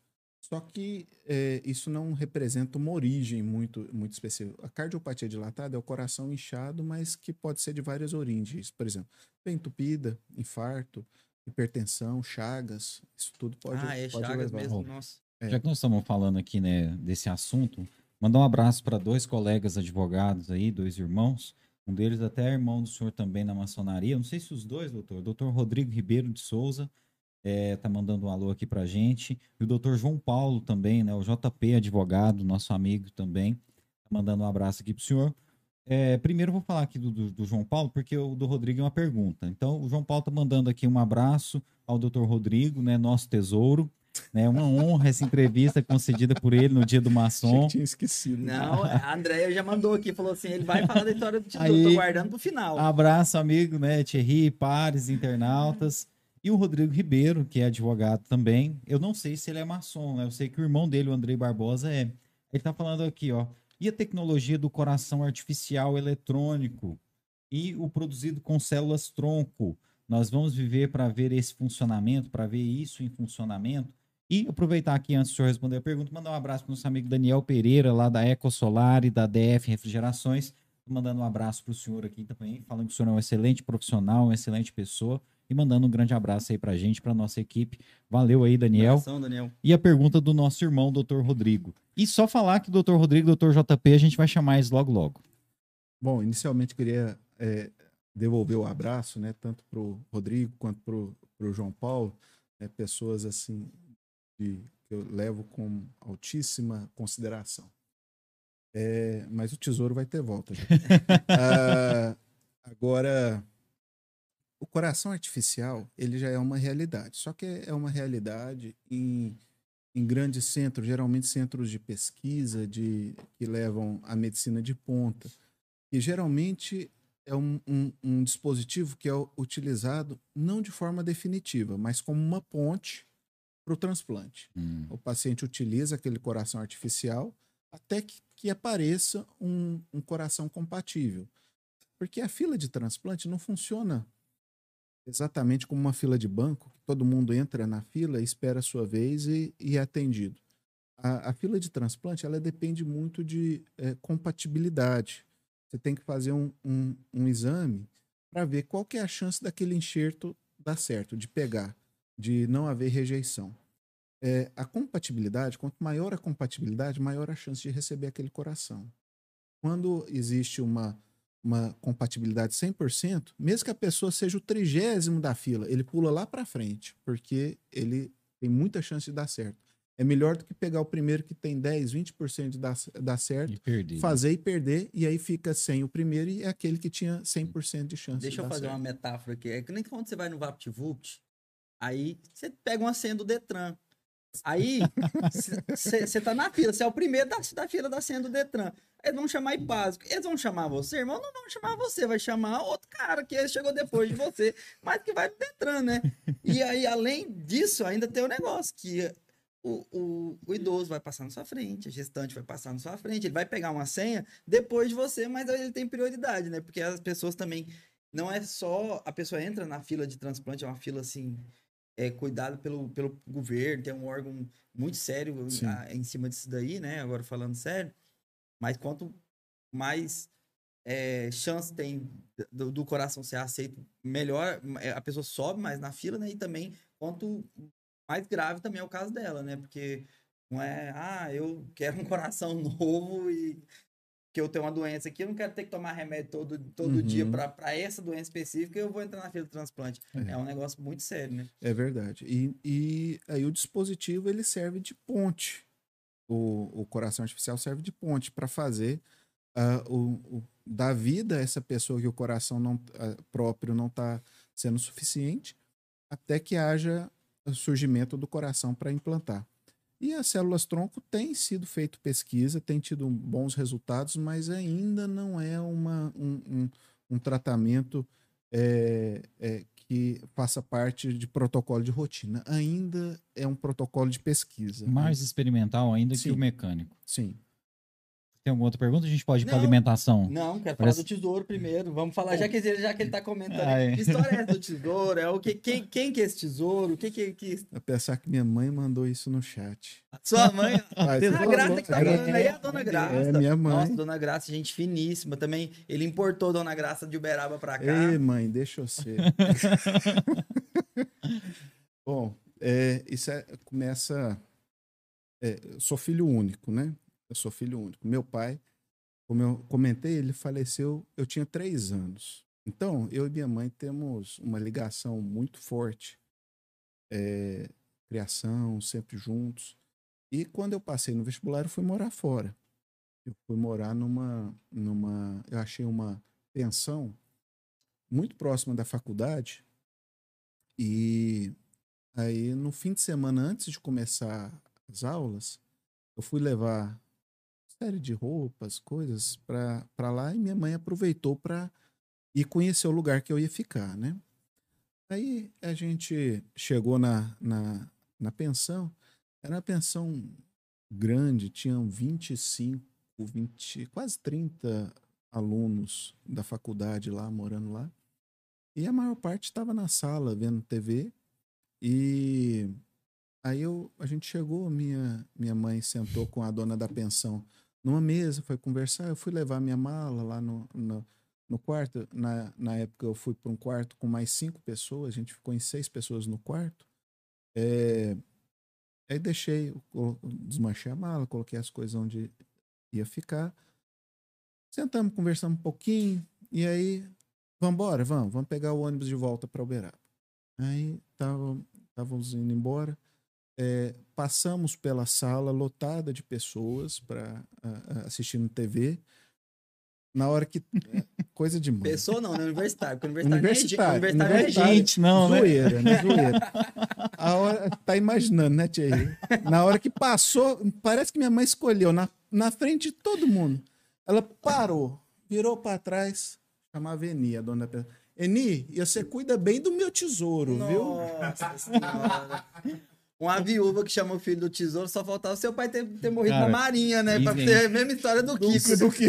O senhor estava no primeiro período? Isso aí era no primeiro É, período? logo que eu entrei, eu era bicho. Ah, foi eu só seis tava anos. careca. Nossa, aí... Não, eu, vou eu E te aí? contar onde é que foi parar esse E apelido. o que Aí eu peguei, foi só aquela gargalhada. né? Aquela gargalhada. O, povo parou de prestar atenção na TV pra rir, né? Falei, pronto, lascou, né? Aí vo- vo- voltamos para Uberaba. Voltei no, no, no domingo, isso gente foi no sábado. Voltei no domingo para ficar para as aulas. Né? Cheguei, na hora que eu pisei na porta da pensão, alguém cortou um papel chamex comprido, assim, ó. mais ou menos esse, esse, esse um, um retângulo assim, ó, no chão. Passava um metro, tinha outro. Passava mais um metro, tinha outro. Falei, mas o que, que é isso? Aí eu fui andando, fui seguindo, né? Aquele negócio foi, foi pro meu quarto. Aí a- a- aquela trilha de, de papel foi seguindo pro Era meu o quarto. mapa. Chegou na beirada da minha cama. É, tinha um X em cima da minha cama. e pregaram tesouro. uma cartolina em cima da minha cama com um baú de tesouro desenhado. Era o assim. mapa do Falei, tesouro. pronto. Agora, agora vi. Agora pronto. Ai. Aí, ah, ah, no começo eu ganhei apelido de tesouro. Chegou, chegou na faculdade, na sua turma? Então, não, não, não chegou a firmar esse apelido. porque é um Você não apelou. Não, assim, é, pegou. O pessoal mais íntimo da, da pensão só me chamava de tesouro. Só que é um apelido, assim, que não pega muito legal. A gente tá numa roda de pessoas que uns conhecem, outros não. Você chega, um, um barbado chega para mim e fala, ô tesouro, não sei o que, papapá. É. Não, não, não dá muito certo. Não, e normalmente pega tanto. aquele apelido pejorativo, né? Aquele, ô, cabeção, ô, cebola, né? É um negócio assim, né? Autoexplicativo. aquele, aquele apelido autoexplicativo. Aí é, acabou que nessa, nessa república é, que eu morei, o pessoal só me chamava de tesouro e ficou essa, esse, esse apelido. Levei para a faculdade e ainda dei o azar de que na minha turma tinha cinco Rodrigos. Eu era, o é, é, eu era um, um dos cinco Rodrigos. Então acabava que é, todos tinham apelido.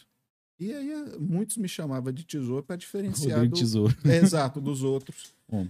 E é, na minha república tinha um, um grande amigo meu, chama Ronan Alves. O digníssimo me, me veio prestar um concurso do Corpo de Bombeiros aqui em Caldas. Hoje ele é do Corpo de Bombeiros aqui em Caldas e ele trouxe o apelido para cá também.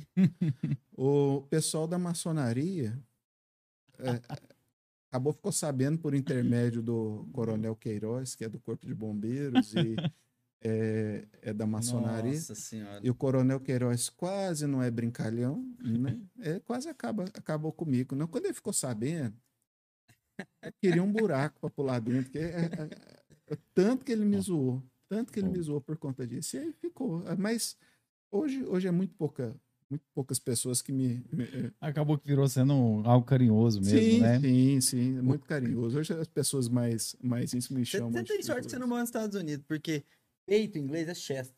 Mas baú também. Aí ia, Nossa. fi- Nossa, é mesmo, né? ia virar. o- Ó, Falar o cara lá, o cardiologista, tesouro, ia virar uma bagunça toda. É, dor no peito. Doutor, o senhor falou aí que a, a comida dá dor de cabeça pro senhor lá no, no Ah, escritório, sim. né? No, no É. consultório, aliás. É, conta pra gente aí, né? Pra gente terminar esse papo aí, sem falar, né, sem deixar de falar, aliás, né? Do, do que é importante aí pro senhor, né? Porque parece que é um negócio muito sério aí, né? Dentro dessa área da saúde que o senhor atua. Sim, sim. É, a gente vê várias. é, cada época tem um modismo alimentar, né? E uma das coisas que a gente vê que é muito comum, eu até já, já fiz mais de uma vez posts em Facebook para tentar orientar é, questões de alimentação. E um, do- um- uma da- das teclas que eu tenho batido com grande frequência é a, a questão de temperos, de formas de fazer alimento, ah, cozinhar, de frituras, que têm sido eh, muitas das vezes trazidas à moda como sendo algo benéfico, que na verdade não confere benefício nenhum, muitas vezes prejuízo. A gente vê, por exemplo, a banha de porco. É, a banha de porco tem muita gente que usa a banha de porco porque acha que é mais saudável. Ah, isso é muito interessante, não é? Não, O óleo Pro coração. é. pro óleo, é, pro coração, é, a, a banha de porco é a pior coisa que a gente pode utilizar para fazer uma refeição. É. E a. Minha avó tá uma hora dessa assistindo lá. Arrepiou. Eita! A, o ó- o- a banha de porco, ela, ela tem uma propensão a promover o depósito de colesterol, entupimento da circulação, muito maior do que os óleos vegetais. Qualquer óleo de supermercado que se for usar, se for usar o óleo de soja, que é o mais barato, já é muito superior à banha de porco. Como que você faz para saber o que, que é melhor, o que, que é pior para o coração?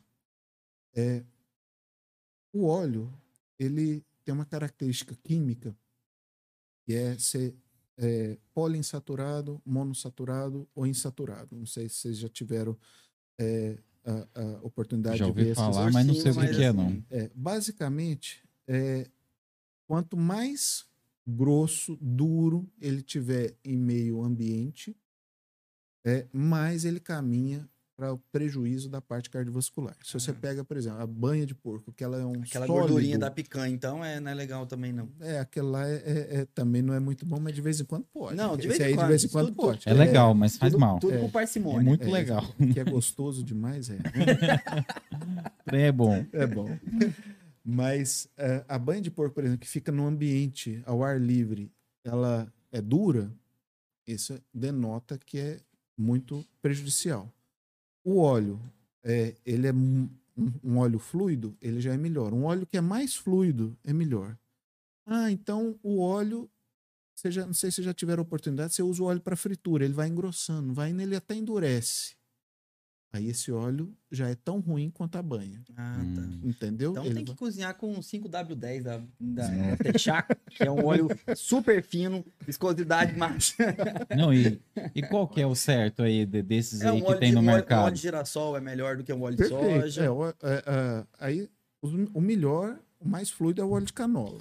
Eu já ouvi falar que o óleo de canola, ele é tóxico. Você já ouviu falar alguma coisa falar sobre isso? Eu já ouvi falar, mas eu nunca li nada técnico, nenhuma literatura técnica que falasse É, eu já isso. vi, Eu assim, já eu- vi eu- como literatura leiga. Eu já vi naqueles grupos do Zap, né? Aquele, negócio, aquele Isso, negócio que o chega. tiozinho do Tiozão Zap. do O Zap óleo mandou. de canola, ele é tóxico, você tá usando ele, não sei o quê, porque ele é caro, ele é mais caro que Sim. o óleo de soja, né? E é vendido como algo melhor, né? Sim. Mas também já ouvi essa história, mas como se- o doutor falou aqui, estudos assim, né? Não, É. é- não- não- ninguém apresenta para falar sobre Exatamente. Agora, é, os- o óleo, se você usar o óleo de soja, já é muito superior à, à banha de porco. E outra coisa, outro óleo que usam é, é, com modismo, tem gente que paga caro para usar óleo de coco. isso. Ah, sim. É péssimo. Esse óleo Ele tem é muito mais é gordura péssimo. que todos os outros. Ele né? é- É, ele é bem óleos vegetais né? é o pior. Ele é bem viscoso, né? Ele só, é, só não é pior do que a banha de porco. O óleo de, de, de coco é, dos vegetais é o pior. E tem uma outra coisa também que eu, eu já vi um médico, né, oncologista falando que um dos alimentos piores para a questão do câncer é o a batata frita, principalmente quando você compra ela fora de casa, porque ela é, é reaproveitado várias vezes o óleo e o óleo depois que ele esquenta várias vezes ele acaba soltando radicais livres e tal, não sei o quê. Então, a banha de porco também pode ter esse problema, porque para quem não sabe, a banha de porco ela é frita a banha para poder ser é frita a gordura do porco para tirar a banha, né? Então, no caso, já é uma coisa que ela já foi esquentada uma vez, né? Uma alta Uhum. temperatura e ela vai ser esquentada de novo para quando for fazer comida, né?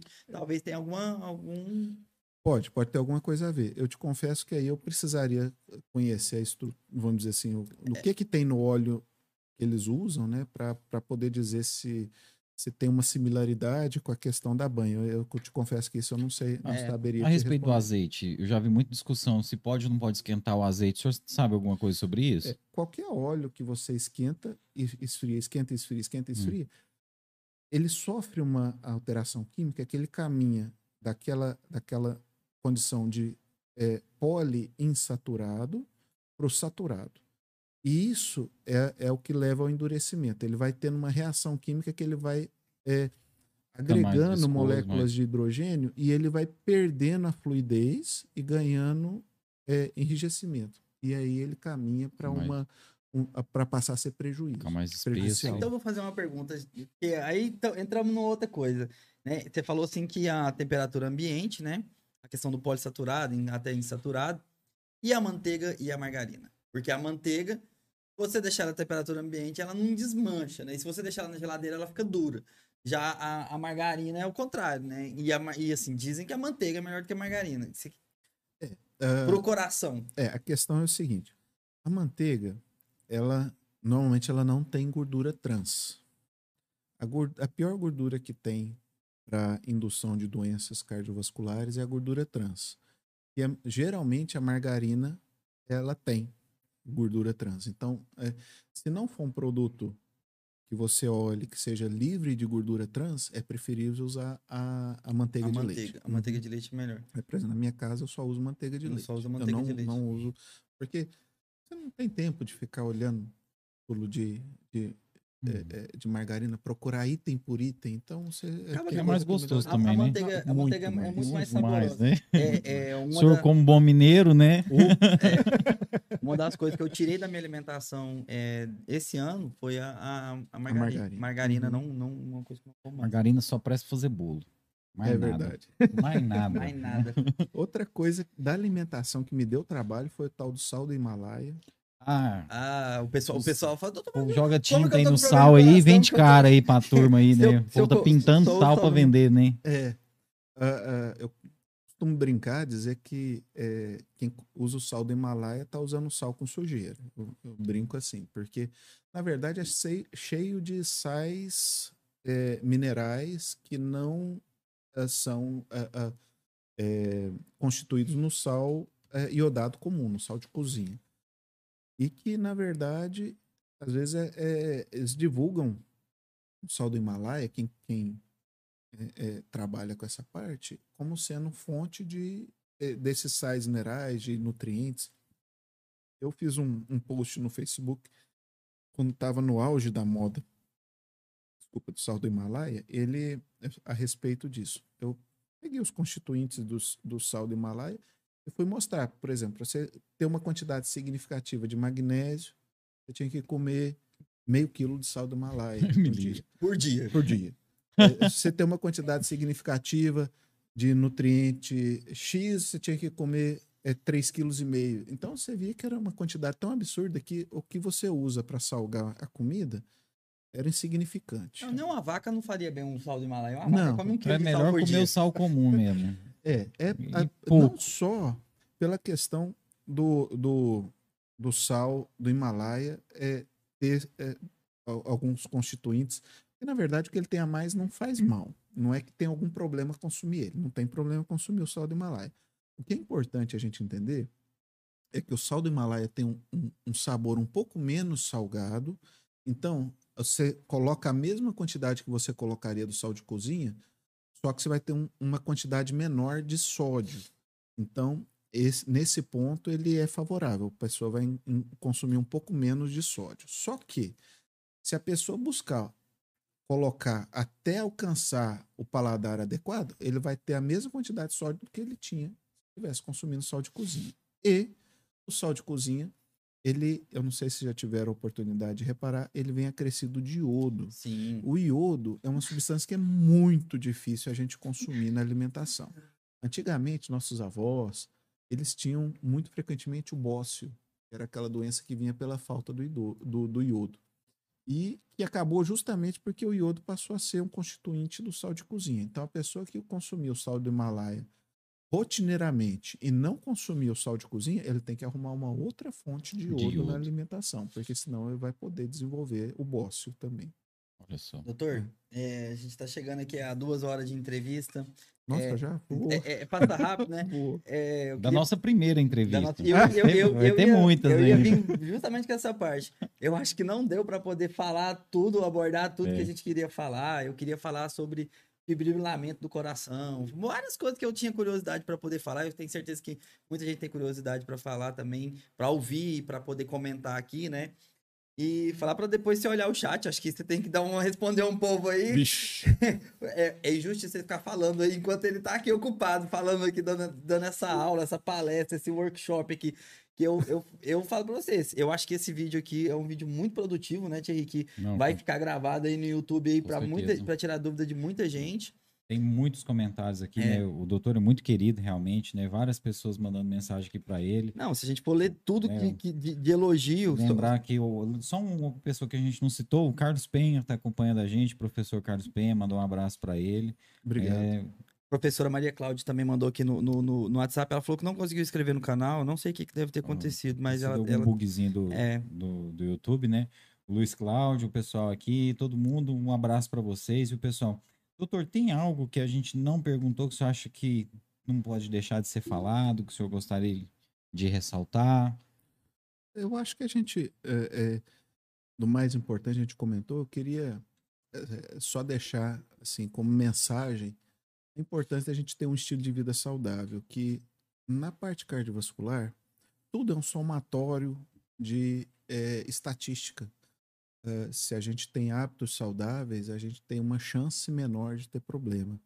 Quanto maiores os hábitos, mais frequentes os hábitos que são é, deletérios para a nossa saúde, maior a chance da gente desenvolver uma doença cardiovascular. Então, sempre cuidar da alimentação, não fumar, não beber em excesso, é, fazer atividade física, tentar é, é, ter uma dieta rica em frutas, verduras, le- legumes, evitando frituras, gorduras, não com- comer sal em excesso, tentar ter uma vida é, minimamente estressante, reduzir os fatores de estresse. Eu acho que esse- esses hábitos saudáveis, esse estilo de vida saudável, é um ponto-chave que evita muito sofrimento lá na frente. Então, queria deixar como mensagem o, o- estímulo aí às pessoas a, a repensar seus hábitos para tentar é, agir preventivamente, porque é sempre muito mais fácil a gente agir preventivamente do que de forma curativa.